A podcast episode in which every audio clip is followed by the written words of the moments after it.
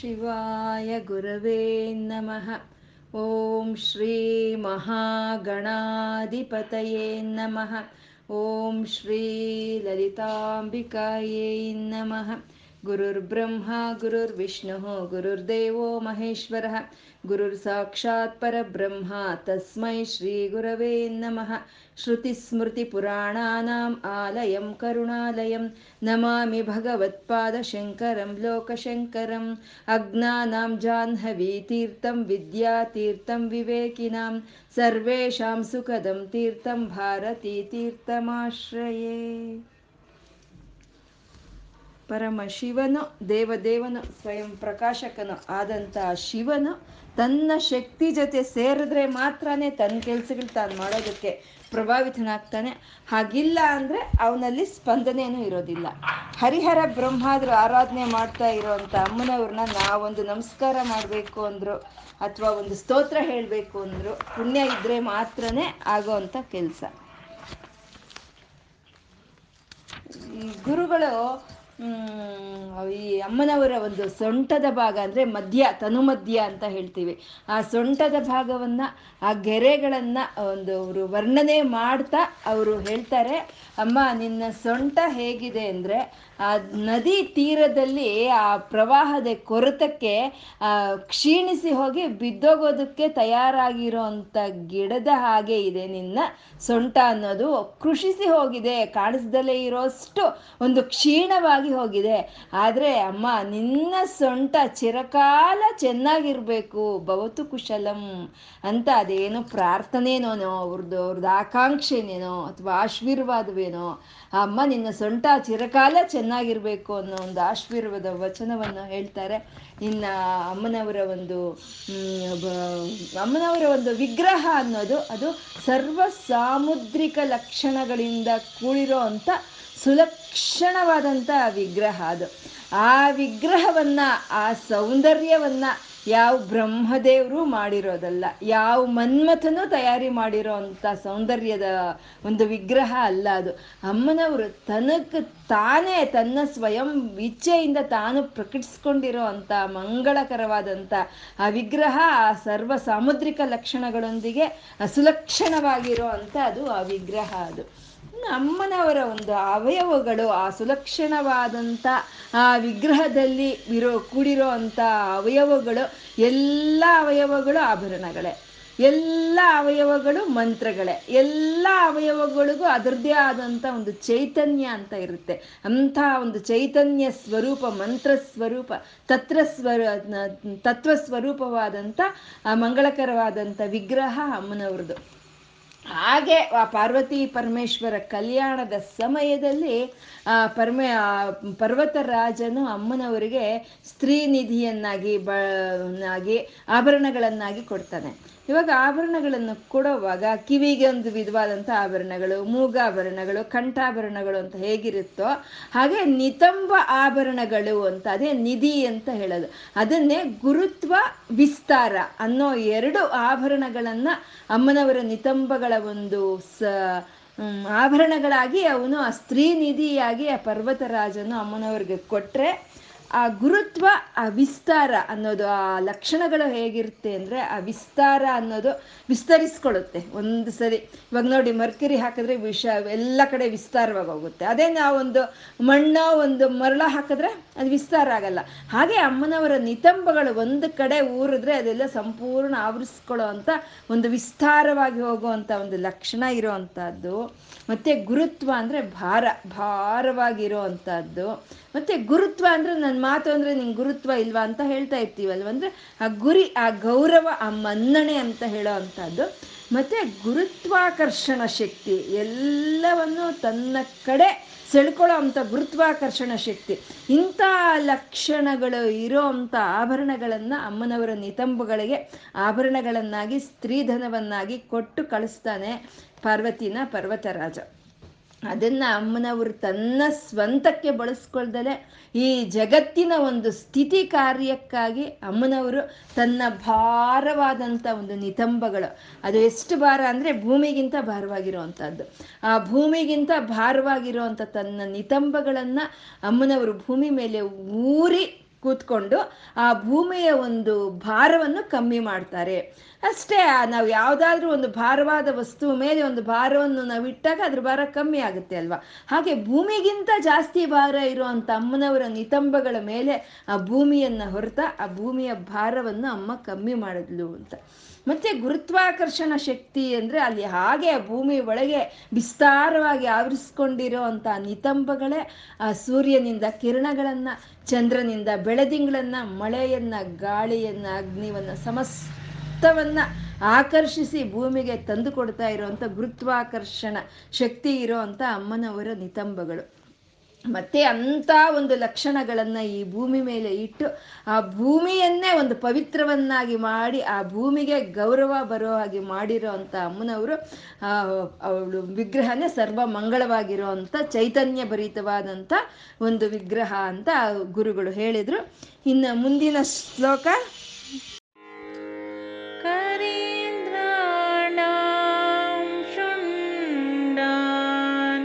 ಕನಕ ಕದಲಿ काण्डपटले उभाभ्यां भूरुभ्याम् अभयमपि निर्जित्य भव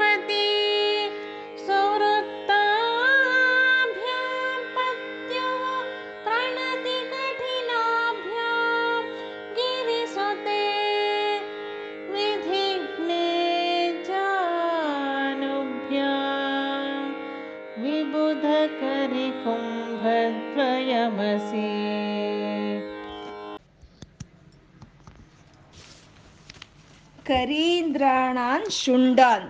ಕನಕ ಕದಲಿ ಕಾಂಡ ಪಟಲಿ ಅಂತ ಇಲ್ಲಿ ಅಮ್ಮನವರ ಸೊಂಟ ಆಯಿತು ನಿತಂಬಗಳಾಯಿತು, ಇನ್ನು ಊರ್ವಗಳು. ಅಂದ್ರೆ ಅಮ್ಮನವರ ಒಂದು ತೊಡೆಯ ಭಾಗಗಳನ್ನು, ಒಂದು ಆ ಸೌಂದರ್ಯವನ್ನ ವರ್ಣನೆ ಮಾಡ್ತಾ ಇದ್ದಾರೆ ಇಲ್ಲಿ ಗುರುಗಳು. ಆ ಊರ್ವಗಳನ್ನ ಬಗ್ಗೆ ವಶಿನ್ಯಾದಿ ವಾಗ್ದೇವತೆಯರು ಏನ್ ಹೇಳಿದ್ರು? ಕಾಮೇಶ ಜ್ಞಾತ ಸೌಭಾಗ್ಯ ಮಾರ್ದ್ರವೋರು ದ್ವಯಾನ್ವಿತ ಅಂತ ಹೇಳಿದ್ರು.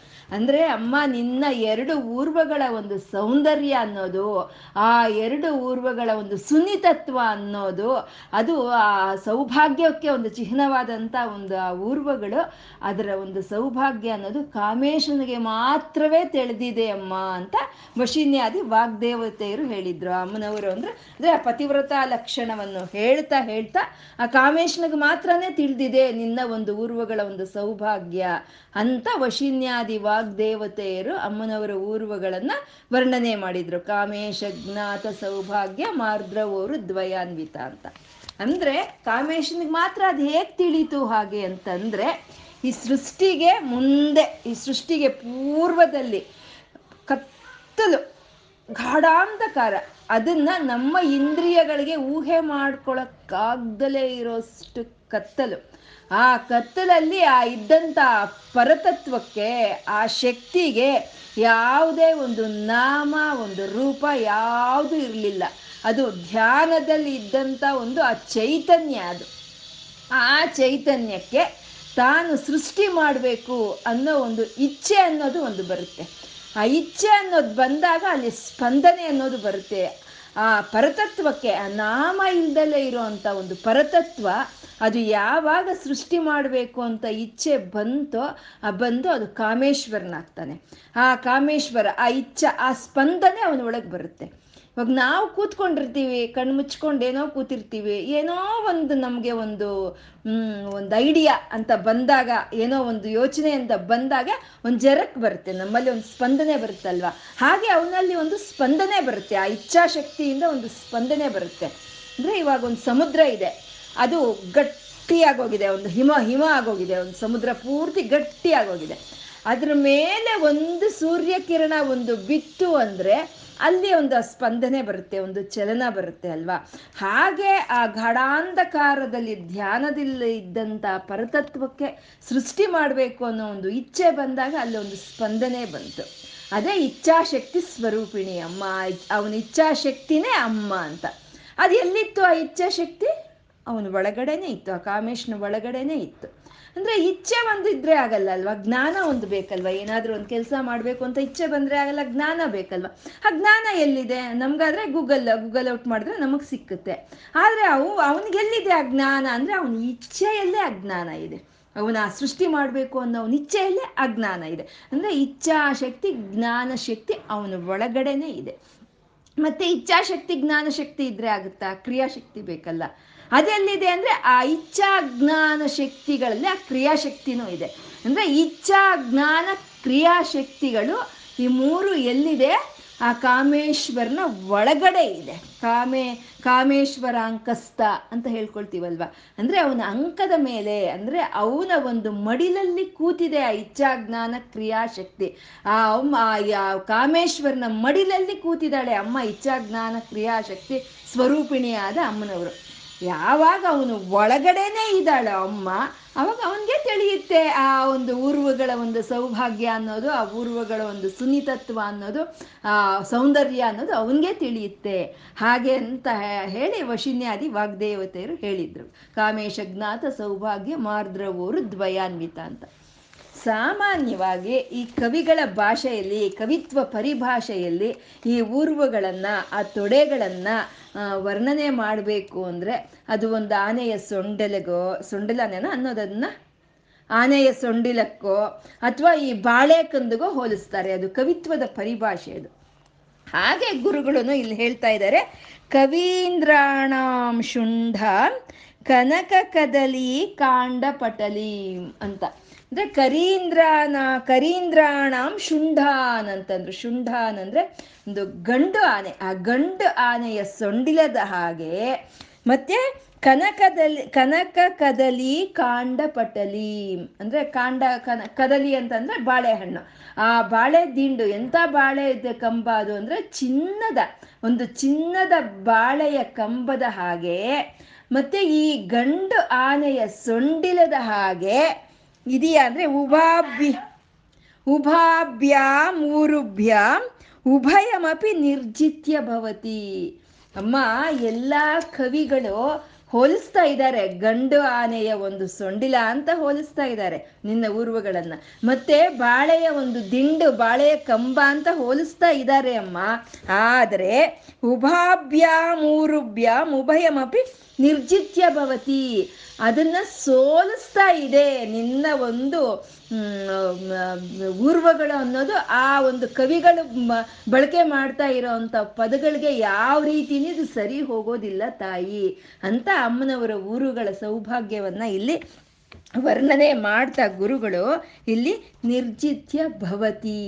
ಅಂತ ಭವತಿ ಅಂತ ಸಂಬೋಧನೆ ಮಾಡ್ತಾ ಇದ್ದಾರೆ ಅಮ್ಮನವ್ರನ್ನ. ಈ ಶ್ಲೋಕದಲ್ಲಿ ನಾಲ್ಕು ಪಾದಗಳು ಇರೋಂಥ ಈ ಶ್ಲೋಕದಲ್ಲಿ ಎರಡು, ಮೂರು, ನಾಲ್ಕು, ಮೂರು ಪಾದಗಳಲ್ಲಿ ಮೂರು ವಿಧವಾದ ಸಂಬೋಧನೆಗಳನ್ನು ಮಾಡಿದ್ದಾರೆ ಗುರುಗಳು ಅಮ್ಮನವ್ರನ್ನ. ಇಲ್ಲಿ ಭವತಿ ಅಂದ್ರು ಗಿರಿಸುತೆ ಅಂತಾರೆ, ವಿಧಿಜ್ಞೆ ಅಂತಾರೆ, ಮೂರು ವಿಧವಾದ ಸಂಬೋಧನೆಗಳನ್ನು ಈ ಶ್ಲೋಕದಲ್ಲಿ ಗುರುಗಳು ಮಾಡಿದ್ದಾರೆ. ಈ ಅಮ್ಮನವರ ಒಂದು ಉರ್ವಗಳನ್ನು ಸೌಂದರ್ಯವನ್ನ ವರ್ಣಿಸ್ತಾ ವರ್ಣಿಸ್ತಾ ಗುರುಗಳು ಭವತಿ ಅಂತ ಹೇಳ್ತಾ ಇದ್ದಾರೆ.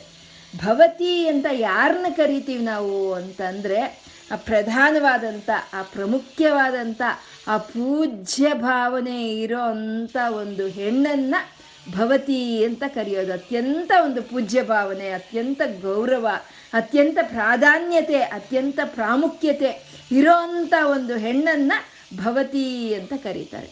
ಇವಾಗ ಈ ಬ್ರಹ್ಮಚಾರಿಗಳಿರ್ತಾರೆ ಮುಂಜಿ ಆದ್ಮೇಲೆ, ಅಥವಾ ಈ ಬ್ರಹ್ಮಚಾರಿಗಳು ಏನು? ಭವತಿ ಭಿಕ್ಷಾಂ ದೇಹಿ ಅಂತಾರೆ. ಆ, ಭವತಿ ಭಿಕ್ಷಾಂ ದೇಹಿ, ಆ ಭಿಕ್ಷೆಯನ್ನು ಕೇಳುವಾಗ ಆ ಹೆಣ್ಣನ್ನು ಭವತಿ ಅಂತ ಸಂಬೋಧನೆ ಮಾಡ್ತಾರೆ. ಅಂದ್ರೆ ಭವತಿ ಭಿಕ್ಷಾಂ ದೇಹಿ ಅಂತಂದಾಗ ಆ ಭವತಿ ಕೊಡೋದೇನು? ಅನ್ನವನ್ನ. ಅಂದ್ರೆ ಆ ಅನ್ನವನ್ನು ಕೊಡ್ತಾ ಇರೋಂಥ ಸ್ತ್ರೀಮೂರ್ತಿ ಅನ್ನಪೂರ್ಣೇಶ್ವರಿ, ಆ ಸಾಕ್ಷಾತ್ ಅನ್ನಪೂರ್ಣೇಶ್ವರಿ ರೂಪವೇ ಆ ಭಿಕ್ಷೆಯನ್ನು ಕೊಡೋ ಅಂಥದ್ದು ಅಂತ ಹೇಳೋದಕ್ಕೆ ಇಲ್ಲಿ ಭವತಿ ಅಂತ ಗುರುಗಳು ಇಲ್ಲೂ ಸಂಬೋಧನೆ ಮಾಡ್ತಾರೆ. ಭವತಿ ಭಿಕ್ಷಾಂ ದೇಹಿ ಅಂತ ಅನ್ನಪೂರ್ಣೇಶ್ವರಿಗೆ ಹೇಳ್ತಾ ಇದ್ದಾರೆ. ಈ ಅನ್ನಪೂರ್ಣೇಶ್ವರಿ ಅಂತ ಇಲ್ಲಿ ಭವತಿ ಅನ್ನಪೂರ್ಣೇಶ್ವರಿಯನ್ನ ಯಾಕೆ ಇಲ್ಲಿ ತಂದ್ರು ಅಂತ ಅಂದ್ರೆ ಇವಾಗ ನಾವು ಹೇಳ್ಕೊಂಡಿದೀವಿ ಇವಾಗ ಇಲ್ಲಿ ಕಟಿಯಿಂದ ಇದು ಕೆಳಗಡೆ ವರ್ಣನೆ ಆಗ್ತಾ ಇದೆ. ಅಂದ್ರೆ ಇದೆಲ್ಲ ಕ್ರಿಯಾಕೂಟ ಅಂತ ಹೇಳ್ತಾರೆ ಶಕ್ತಿ ಕೂಟ ಅಂತ ಹೇಳ್ತಾರೆ. ಅದೇ ಇದೆ, ಇದೇ ಒಂದು ಕ್ರಿಯಾಶಕ್ತಿ ಅಂತ ಹೇಳೋದು.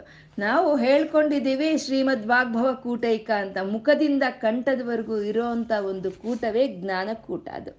ಆ ಕಂಠದಿಂದ ಕಟಿವರೆಗೂ ಇರೋವಂಥ ಕೂಟವೇ ಅದೇ ಕಾಮರಾಜ ಕೂಟ ಅಂತ ಹೇಳ್ತಾರೆ. ಆ ಕಟಿಯಿಂದ ಕೆಳಗೆ ಕಾಲುಗಳು ಪಾದಗಳವರೆಗೂ ಇರೋವಂಥ ಒಂದು ಕೂಟವೇ ಅದನ್ನೇ ಶಕ್ತಿ ಕೂಟ ಅಂತ ಹೇಳ್ತಾರೆ. ಅದೇ ಕ್ರಿಯಾಶಕ್ತಿ. ಇವಾಗ ಇಲ್ಲಿ ಗುರುಗಳು ವರ್ಣನೆ ಮಾಡ್ತಾ ಇರೋದು ಕ್ರಿಯಾಶಕ್ತಿಯನ್ನ ವರ್ಣನೆ ಮಾಡ್ತಾ ಇದ್ದಾರೆ. ಈ ಕೆಳಗೆ ಇರೋವಂಥದ್ದೆಲ್ಲ ಅದು ಶಕ್ತಿ ಕೂಟ, ಕ್ರಿಯಾಶಕ್ತಿಯನ್ನ ವರ್ಣನೆ ಮಾಡ್ತಾ ಇರೋದಕ್ಕೆ ಅವರು ಇಲ್ಲಿ ಭವತಿ ಅಂತ ಹೇಳಿದ್ರು. ಅಂದ್ರೆ ನಾವು ಬಂಡಾಸುರನ ಒಂದು ಯುದ್ಧದಲ್ಲಿ ನಾವು ವರ್ಣನೆ ಮಾಡ್ಕೊಂಡಿದ್ವಿ. ಆ ಶ್ಯಾಮಲಾದೇವಿಯನ್ನ ಜ್ಞಾನ ಸ್ವರೂಪಿಣಿ ಜ್ಞಾನ ಶಕ್ತಿ ಅಂತ ವರ್ಣನೆ ಮಾಡ್ಕೊಂಡಿದ್ದೀವಿ. ಜ್ಞಾಪಕ ಇದೆಯಾ? ಜ್ಞಾಪಕ ಇದೆಯಾ? ಶ್ಯಾಮಲಾದೇವಿಯನ್ನ ಜ್ಞಾನ ಶಕ್ತಿ ಅಂತ ನಾವು ವರ್ಣನೆ ಮಾಡ್ಕೊಂಡಿದ್ವಿ ಜ್ಞಾಪಕ ಇದೆ ಅಲ್ವಾ?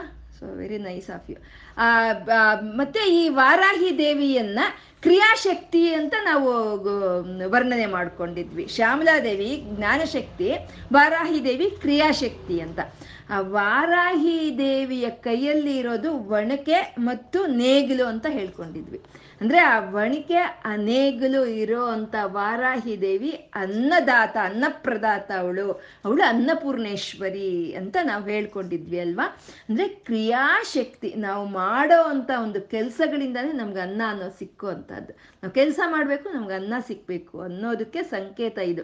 ಹಾಗೆ ಈವಾಗ ಈ ಕ್ರಿಯಾಕೂಟವನ್ನ, ಈ ಶಕ್ತಿಕೂಟವನ್ನ ವರ್ಣನೆ ಮಾಡ್ತಾ ಇರುವಂತ ಗುರುಗಳು ಇಲ್ಲಿ ಆ ಅನ್ನಪೂರ್ಣೇಶ್ವರಿಯ ಒಂದು ಭಾವನೆಯನ್ನ ತರೋದಕ್ಕೋಸ್ಕರ ಇಲ್ಲಿ ಭವತಿ ಅಂತ ಇಲ್ಲಿ ಸಂಬೋಧನೆ ಮಾಡಿದ್ರು.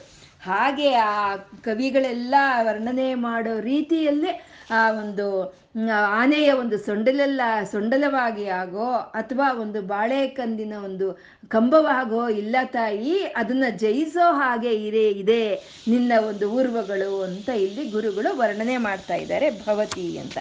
ಮತ್ತೆ ಸುವೃತ್ತಾಭ್ಯಾಂ ಪತ್ಯು ಪ್ರಣತಿ ಕಠಿಣಾಭ್ಯಾಂ ಗಿರಿಸುತೆ ಅಂತ. ಆ ಎರಡು ಲೈನ್ಗಳಲ್ಲಿ ಎರಡು ಪಾದಗಳಲ್ಲಿ ಊರ್ವಗಳನ್ನ ವರ್ಣನೆ ಮಾಡಿದಂಥ ಗುರುಗಳು ಇನ್ನು ಈ ಎರಡು ಲೈನುಗಳಲ್ಲಿ ಜಾನು ಅಂತಂದ್ರೆ ಈ ಮೊಣಕಾಲನ್ನ ವರ್ಣನೆ ಮಾಡ್ತಾ ಇದ್ದಾರೆ. ಮೊಣಕಾಲು, ತೊಡೆಗಳಾದ್ಮೇಲೆ ಬರೋದು ಮೊಣಕಾಲ. ಮೊಣಕಾಲಿನ ವರ್ಣನೆಯನ್ನ ಮಾಡ್ತಾ ಇದ್ದಾರೆ. ಅದು ಹೇಗಿದೆ ಅಂತಂದ್ರೆ ಸುವೃತ್ತಾಭ್ಯಾಮ್. ವೃತ್ತಾಕಾರದಲ್ಲಿ ಇರುತ್ತೆ ಯಾವಾಗಲೂ ನಮ್ಮ ಮೊಣಕಾಲು ಚಿಪ್ಪು ವೃತ್ತಾಕಾರದಲ್ಲಿ ಇರುತ್ತೆ ಅದು ಎಂತ ಅದಂದ್ರೆ ಸುವೃತ್ತಾಭ್ಯಾಮ್ ಸರ್ವ ಸಾಮುದ್ರಿಕ ಲಕ್ಷಣಗಳೊಂದಿಗೆ ಇರೋ ಅಂತ ಸುವೃತ್ತಾಭ್ಯಾಮ್, ಒಳ್ಳೆಯ ವೃತ್ತಾಕಾರದಲ್ಲಿ ಇರೋ ಅಂತ ನಿನ್ನ ಒಂದು ಮೊಣಕಾಲುಗಳು. ಅದು ಹೇಗಿದೆ ಅಂದ್ರೆ ಕಠಿಣಾಭ್ಯಾಮ್ ಗಿರಿಸುತ್ತೆ ಅಂತ ಇದೆ. ಕಠಿಣವಾಗಿದೆಯಂತೆ, ಗಟ್ಟಿಯಾಗಿದೆಯಂತೆ ಅಮ್ಮನವರ ಒಂದು ಮೊಣ, ಮೊಣಕಾಲು ಚಿಪ್ಪು ಅನ್ನೋದು. ಇದನ್ನ ವಶಿನ್ಯಾದಿ ವಾಗ್ದೇವತೆಯರು ಏನ್ ಹೇಳಿದ್ರೆ? ಮಾಣಿಕ್ಯ ಮುಕುಟಾಕಾರ ಜಾನುದ್ವಯ ವಿರಾಜಿತ ಅಂತ ಹೇಳಿದ್ರು. ಅವ್ರು ಹೇಳಿದ್ರು, ಅಮ್ಮ ನಿನ್ನ ಮೊಣಕಾಲುಗಳು ಈ ಮಾಣಿಕ್ಯಗಳಿಂದ ಮಾಡಿರೋ ಅಂತ ಒಂದು ಕಿರೀಟವನ್ನ ತಿರುಗಿಸಿ ಇಟ್ರೆ ಅದು ಸ್ವಲ್ಪ ಹೆಲ್ಮೆಟ್ ತರ ಕಾಣಿಸುತ್ತೆ. ಹಾಗೆ ತಿರುಗಿಸಿ ಇಟ್ಟಿರೋ ಮಾಣಿಕ್ಯದ ಒಂದು ಮಕುಟವಾಗಿ, ಒಂದು ಕಿರೀಟವಾಗಿ ಗಟ್ಟಿಯಾಗಿದೆ ಅಂತ ಅವರಲ್ಲಿ ವರ್ಣನೆ ಮಾಡಿದ್ರು. ಇಲ್ಲಿ ಅದನ್ನೇ ಗಿರಿಗಳ ಗುರುಗಳು ಹೇಳ್ತಾ ಇದ್ದಾರೆ, ಕಠಿಣಾಭ್ಯಾಮ್ ಅಂತ ಹೇಳ್ತಾ ಇದ್ದಾರೆ. ಕಠಿಣವಾಗಿದೆಯಂತೆ ಅಮ್ಮನವರ ಒಂದು ಮಣಿಕಾಲುಗಳು ಗಟ್ಟಿಯಾಗಿದೆಯಂತೆ. ಯಾಕೆ ಹಾಗೆ ಕಠಿಣವಾಗಿದೆ ಹಾಗೆ ಅಂತ ಅಂತ ಅಂದ್ರೆ ಇಲ್ಲಿ ಗಿರಿಸುತೆ ಅಂತ ಹೇಳಿದ್ರು. ಅಂದ್ರೆ ಗಿರಿಸುತೆ ಅಂತಂದ್ರೆ ಬೆಟ್ಟದ ಮಗಳು ಅಂತ. ಆ ಬೆಟ್ಟದ ಮಗಳಾದವಳ ಮಗಳಿಗೆ, ಬೆಟ್ಟದ ರಾಜನ ಮಗಳಿಗೆ ಎಲ್ಲ ಒಂದು ಶರೀರ ಭಾಗಗಳನ್ನು ಇಲ್ಲಿ ಗಟ್ಟಿಯಾಗೇ ಇರಬೇಕು. ಎಲ್ಲ ಶರೀರ ಭಾಗಗಳು ಬಲವಾಗೇ ಇರುತ್ತೆ ಅನ್ನೋದಕ್ಕೆ ಇಲ್ಲಿ ಗಿರಿಸುತ್ತೆ ಅಂತ ಇಲ್ಲಿ ಸಂಬೋಧನೆ ಮಾಡಿದ್ರು. ಆ ರೀತಿ ಗಟ್ಟಿಯಾಗಿದೆ ಅನ್ನೋದಕ್ಕೆ ಹೇಳಿದ್ರು. ಮತ್ತೆ ಅಮ್ಮನವರ ಒಂದು ಸುಲಕ್ಷಣವಾದ ಶರೀರದಲ್ಲಿ ಎಲ್ಲ ಅವಯವಗಳು ಕಠಿಣವಾಗೂ ಇಲ್ಲ. ಕೆಲವು ಅವಯವಗಳು ಸೂಕ್ಷ್ಮವಾಗಿ ಸುನ್ನಿತವಾಗಿರುತ್ತೆ. ಅಲ್ಲೆಲ್ಲ ಭಕ್ತಿ ಭಕ್ತಿ ಮತ್ ಕಲ್ಪ ಲತಿಕಾ ಅಂತ ಲತೆಗೆ ಹೋಲಿಸಿದ್ರು. ಗಟ್ಟಿಯಾಗಿರೋದನ್ನ ಗಿರಿಸುತ್ತೆ ಅಂತ ಹಾಗೆ ಹೋಲಿಸ್ತಾ ಇದ್ದಾರೆ. ಅಂದ್ರೆ ಅಮ್ಮನವರ ಒಂದು ಶರೀರ ಅನ್ನೋದು ಸಮಿಷ್ಟಿಯಾದಂಥ ಆ ಕಡೆ ಒಂದು ಸುನ್ನಿತವೂ ಅಲ್ಲ, ಈ ಕಡೆ ಕಠಿಣವೂ ಅಲ್ದಲ್ಲ ಇರುವಂತ ಸಮಿಷ್ಟಿ ವಿಗ್ರಹ ಅಮ್ಮನವ್ರದ ಒಂದು ಸರ್ವ ಸಾಮುದ್ರಿಕ ಲಕ್ಷಣಗಳೊಂದೇ ಇರೋ ವಿಗ್ರಹ ಅಂತ ಹೇಳೋ ಅಂಥದ್ದು ಇಲ್ಲಿ ಗಿರಿಸುತೆ ಅಂತ. ಆ ಗಿರಿಸುತೆ ಆದ ಅಮ್ಮನವರ ಒಂದು ಮೊಣಕಾಲು ಗಟ್ಟಿಯಾಗಿದೆ. ಯಾಕೆ ಹಾಗೆ ಗಟ್ಟಿಯಾಗಿದೆ ಅಂತಂದ್ರೆ ಪ್ರಣತಿ ಕಠಿಣಾಭ್ಯಾಮ್. ಪ್ರಣತಿ ಅಂತಂದ್ರೆ ನಮಸ್ಕಾರ ಮಾಡೋದು. ನಮಸ್ಕಾರ ಮಾಡಿ ನಮಸ್ಕಾರ ಮಾಡಿ, ನಮಸ್ಕಾರ ನಮಸ್ಕಾರ ಮಾಡಿ ಮಾಡಿ ಮಾಡಿ ಕಠಿಣವಾಗಿದೆಯಂತೆ ಅಮ್ಮನವ್ರ ಮೊಣಕಾಳುಗಳು. ಯಾರಿಗೆ ನಮಸ್ಕಾರ ಮಾಡಿ ಅಂದರೆ ಪತ್ಯುಹು. ಸುಹೃತಾಭ್ಯಾಮ್ ಪತ್ಯುಹು, ನಿನ್ನ ಪತಿಗೆ. ನಿನ್ನ ಪತಿಗೆ ನೀನು ಪದೇ ಪದೇ ಪದೇ ನಮಸ್ಕಾರ ಮಾಡಿ ಮಾಡಿ ಮಾಡಿ ನಿನ್ನ ಒಂದು ಮೊಣಕಾಲು ಗಟ್ಟಿಯಾಗಿದೆ ಅಂತ ಇಲ್ಲಿ ಗುರುಗಳು ಹೇಳ್ತಾ ಇರೋವಂಥದ್ದು. ಅದನ್ನ ಇಲ್ಲಿ ವಿಧಿಜ್ಞೆ ಜಾನುಭ್ಯ, ವಿಧಿಜ್ಞೆ ಅನ್ನೋದನ್ನೊಂದು ತಂದ್ರು ಇಲ್ಲಿ. ವಿಧಿಜ್ಞೆ ಅಂತಂದ್ರೆ, ವಿಧಿ ಅಂತ ಅಂದ್ರೆ ನಾವೊಂದು ಕ್ರಮಗಳನ್ನು ಏರ್ಪಾಟ್ ಮಾಡ್ಕೊಂಡಿರ್ತೀವಿ, ಒಂದು ಪದ್ಧತಿಗಳನ್ನು ಏರ್, ಏರ್ಪಾಟ್ ಮಾಡ್ಕೊಂಡಿರ್ತೀವಿ. ಆ ಪದ್ಧತಿಗಳು ಏನು? ಆ ಕ್ರಮ ಏನು? ಯಾವ ಕೆಲಸ ಯಾವಾಗ ಮಾಡಬೇಕು, ಯಾವ ಕೆಲಸ ಎಷ್ಟು ಮಾಡಬೇಕು, ಯಾವ ಕೆಲಸ ಎಲ್ಲಿ ಮಾಡಬೇಕು ಅನ್ನೋ ಎಲ್ಲ ಒಂದು ಪದ್ಧತಿಗಳ ಜ್ಞಾನ ಇರೋ ಅವಳು ವಿಧಿಜ್ಞೆ. ಅಮ್ಮನವರ ವಿಧಿಜ್ಞೆ ಸಂಪ್ರದಾಯೇಶ್ವರಿ ಎಲ್ಲ ವಿಧಿಗಳನ್ನು ಪರಿಪಾಲನೆ ಮಾಡ್ತಾಳಂತೆ. ಏನು ಆ ವಿಧಿಗಳು ಹಾಗೆ ಅಂತಂದ್ರೆ, ಆ ಪರಮಾತ್ಮನಿಗೆ ನಾವು ನಮಸ್ಕಾರ ಮಾಡೋವಾಗ ಎರಡು ವಿಧವಾದ ನಮಸ್ಕಾರಗಳನ್ನು ಏರ್ಪಾಟ್ ಮಾಡಿರ್ತಾರೆ. ಒಂದು ಸಾಷ್ಟಾಂಗ ನಮಸ್ಕಾರ ಅಂತ ಹೇಳ್ತಾರೆ. ಈ ಸಾಷ್ಟಾಂಗ ನಮಸ್ಕಾರ ಅನ್ನೋದು ಅದು ಗಂಡಸರಿಗೆ ಮಾತ್ರನೇ ಸ್ಥಿಮಿತವಾಗಿರುತ್ತೆ. ಅಂದರೆ ಕಾಲುಗಳು, ಕೈಗಳು, ಹೊಟ್ಟೆಯ ಭಾಗ, ಮತ್ತು ಒಂದು ಹೃದಯ ಭಾಗ, ತಲೆ, ಮತ್ತು ಮನಸ್ಸು, ಮಾತು. ಪೂರ್ತಿ ಇವೆಲ್ಲ ಭೂಮಿಗೆ ಸ್ಪರ್ಶವಾಗಿದ್ರೆ ಅದನ್ನ ಸಾಷ್ಟಾಂಗ ನಮಸ್ಕಾರ ಅಂತ ಹೇಳ್ತಾರೆ. ಹೆಂಗಸರಿಗೆ ಆ ರೀತಿ ಇಲ್ಲ. ಇವ್ರಿಗೆ ಪಂಚಾಂಗ ನಮಸ್ಕಾರ ಮಾತ್ರ ಇವರು ಕಾಲು ಬಗ್ಗಿಸಿ ಮಣಿಕಾಲ್ ಮೇಲೆ, ಆ ಮಣಿಕಾಲ್ ಮೇಲೆ ಬೀಳುತ್ತೆ ಭಾರ ಎಲ್ಲನೂ. ಆ ಮಣಿಕಾಲು ಕೈಗಳು ಮತ್ತೆ ತಲೆ, ಮನಸ್ಸು ಮಾತು. ಈ ಇಷ್ಟು ಮಾತ್ರನೇ ಹೇಳಿದ್ದಾರೆ ಹೆಂಗಸರಿಗೆ. ಯಾಕೆ ಅಂದರೆ ಆ ಮಾತೃ ತತ್ವದ ಸ್ತನಗಳು ಭೂಮಿಗೆ ತಗಲ್ಬಾರ್ದು ಅಂತ ಹೇಳಿ ಆ ಸ್ತ್ರೀ ಮೂರ್ತಿಗೆ ಈ ರೀತಿ ಒಂದು ನಮಸ್ಕಾರವನ್ನು ಏರ್ಪಾಟ್ ಮಾಡಿದ್ದಾರೆ. ಆ ಮೊಣಕಾಲನ್ನು ಬಗ್ಗಿಸಿ, ತಲೆಯನ್ನು ಬಗ್ಗಿಸಿ, ಕಾಲುಗಳನ್ನು ಊರಿ ನಮಸ್ಕಾರ ಮಾಡೋ ಅಂಥದ್ದು. ಆ ಪದ್ಧತಿಯನ್ನ ಯಾರಿಗೋ ಇಟ್ಟಿದ್ದಾರೆ. ನಾನು ಯಾಕೆ ಮಾಡಬೇಕು ಅಂದ್ಕೊಳ್ಳಿಲ್ಲ ಅಮ್ಮ ವಿಧಿಜ್ಞೆ ಅಂತ ಸಂಬೋಧನೆ. ಆ ಪದ್ಧತಿ ಪ್ರಕಾರವೇ ಆ ಶಿವನಿಗೆ ತನ್ನ ಮಣಕಾಲನ್ನು ಬಗ್ಗಿಸಿ ಅಮ್ಮನವರು ನಮಸ್ಕಾರ ಮಾಡ್ತಾ ಇದ್ರಂತೆ. ಹಾಗೆ ನಮಸ್ಕಾರ ಮಾಡಿ ಮಾಡಿ ಮಾಡಿ ಅಮ್ಮನವರ ಮೊಣಕಾಳುಗಳು ಒಂದು ಗಟ್ಟಿಯಾಗಿದೆ ಅಂತ ಇಲ್ಲಿ ಗುರುಗಳು ವರ್ಣನೆ ಮಾಡ್ತಾ ಇದ್ದಾರೆ. ಅದು ಹೇಗಿದೆ ಅಂದರೆ ವಿಬುಧ ಕರಿ ಕುಂಭದ್ವಯಮಸಿ ಅಂತ ಹೇಳ್ತಾ ಇದ್ದಾರೆ ವಿಬುಧ ಕರಿ ಅಂತಂದ್ರೆ ವಿಬುಧ ಕರಿ ಅಂದ್ರೆ ಐರಾವತ. ಇಂದ್ರನ ಒಂದು ಲೋಕದಲ್ಲಿ ಇರೋ ಅಂತ ಬಿಳಿಯ ಬಣ್ಣದ ಆನೆ ಇದೆ ಅಲ್ವಾ? ಅದನ್ನ ಐರಾವತ. ಅದು ಆಗಿದೆ ಅಂತ. ಇದು ವಿಬುಧ ಕರಿ ಅಂದ್ರೆ ವಿಭೂತಿ ಲಕ್ಷಣ ಇರೋ ಅಂತ ಐರಾವತ ಆನೆ ಅಂತ. ಭಗವದ್ಗೀತೆಯಲ್ಲಿ ಸ್ವಾಮಿ ಹೇಳಿದಾನಲ್ವ, ವಿಭೂತಿ ಲಕ್ಷಣಗಳನ್ನ, ನಲವತ್ತೆರಡು ಲಕ್ಷಣಗಳನ್ನ ಹೇಳಿದ್ದಾರೆ, ನಲವತ್ತೆರಡು ವಿಭೂತಿ ವಸ್ತುಗಳನ್ನ ಹೇಳಿದ್ದಾರೆ. ಅದರಲ್ಲಿ ಅಶ್ವತ್ಥ, ಮತ್ತೆ ಮಾಸಗಳಲ್ಲಿ ಮಾರ್ಗಶಿರ, ಪಕ್ಷಿಗಳಲ್ಲಿ ಗರುಡ ಪಕ್ಷಿ, ನದಿಗಳಲ್ಲಿ ಗಂಗೆ, ಈ ಆನೆಗಳಲ್ಲಿ ಐರಾವತ, ಹೀಗೆ ನಲವತ್ತೆರಡು ವಿಧವಾದ ವಿಭೂತಿಗಳನ್ನು ಹೇಳಿದ್ದಾರೆ ಅಲ್ಲಿ. ಹಾಗೆ ಈ ಐರಾವತ ಅನ್ನೋದು ವಿಭುಧ ಕರಿಯದೆ ವಿಭೂತಿ ಲಕ್ಷಣ ಇರೋ ಅಂತ ಆ ಬಿಳಿಯ ಆನೆಯ ಒಂದು ಕುಂಭಸ್ಥಳವನ್ನು ಮೀರಿಸ್ತಾ ಇದೆ. ನಿನ್ನ ಒಂದು ಮೊಣಕಾಲುಗಳು ಅಂತ ಇಲ್ಲಿ ಗುರುಗಳು ವರ್ಣನೆ ಮಾಡ್ತಾ ಇರೋ ಅಂಥದ್ದು ಇದು ವಿಧಿಜ್ಞೇ ಜಾನುಭ್ಯಾಮ್ ವಿದು ವಿಬುಧ ಕರಿಕುಂಭ ದ್ವಯಮಸಿ ಅಂತ. ಇದರಲ್ಲಿ ಎಷ್ಟು ಈ ಇದನ್ನು ಮಾಡೋವಾಗ, ಈ ಈ ಅವಯವಗಳ ಒಂದು ಸೌಂದರ್ಯವನ್ನು ವರ್ಣನೆ ಮಾಡೋವಾಗ ಗುರುಗಳು ಎಂಥ ಒಂದು ಆ ಕ್ರಿಯಾಶಕ್ತಿಯನ್ನು ತಂದರು ಮತ್ತೆ ಆ ವಿಭೂತಿ ಲಕ್ಷಣವನ್ನು ತಂದರು, ಎಂಥ ತತ್ವಗಳನ್ನು ಇಲ್ಲಿ ತಂದು ತೋರಿಸ್ತಾ ಇದ್ದಾರೆ ಅಲ್ವಾ? ಈ ಬರೀ ಸೌಂದರ್ಯ ಇದು ಅಂತ ನಾವು ಹೇಳ್ಕೊಳಕ್ಕಾಗೋದೇ ಇಲ್ಲ ಇದು. ಮತ್ತೆ ಇನ್ನು ಮುಂದಿನ ಶ್ಲೋಕ ಹೇಳಿ.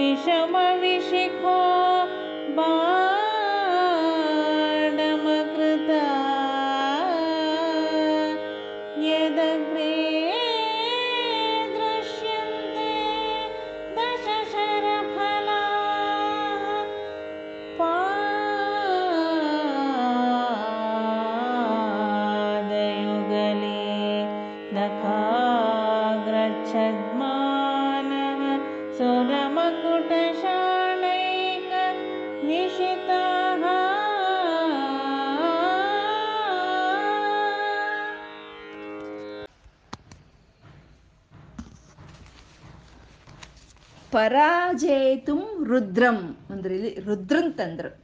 ಅಂದ್ರೆ ಸಮಯಾಚಾರವನ್ನು ತಂದ್ರು. ಆ ಅಮ್ಮನವ್ರನ್ನ ಹೇಳ್ತಾ ಹೇಳ್ತಾ ಹೇಳ್ತಾ ಆ ಶಿವನ ಬಗ್ಗೆ ಹೇಳೋ ಅಂಥದ್ದು ಅದನ್ನೇ ಸಮಯಾಚಾರ ಅಂತ ಹೇಳ್ತಾರೆ. ನಾವು ಹಾಗೆ ನೋಡಿದ್ರೆ ಸೌಂದರ್ಯ ಲಹರಿ ನೂರು ಶ್ಲೋಕಗಳಲ್ಲಿ ಯಾವುದು ತಗೊಂಡ್ರು ಅಲ್ಲಿ ಅಮ್ಮ ಒಬ್ಬಳೇ ಇರೋದಿಲ್ಲ. ಶಿವನ ಜೊತೆ ಸೇರಿ ಇರ್ತಾಳೆ. ಆ ಸಮಯಾಚಾರ ಪ್ರತಿ ಒಂದು ಶ್ಲೋಕದಲ್ಲಿ ನಾವು ಕಾಣಬಹುದು.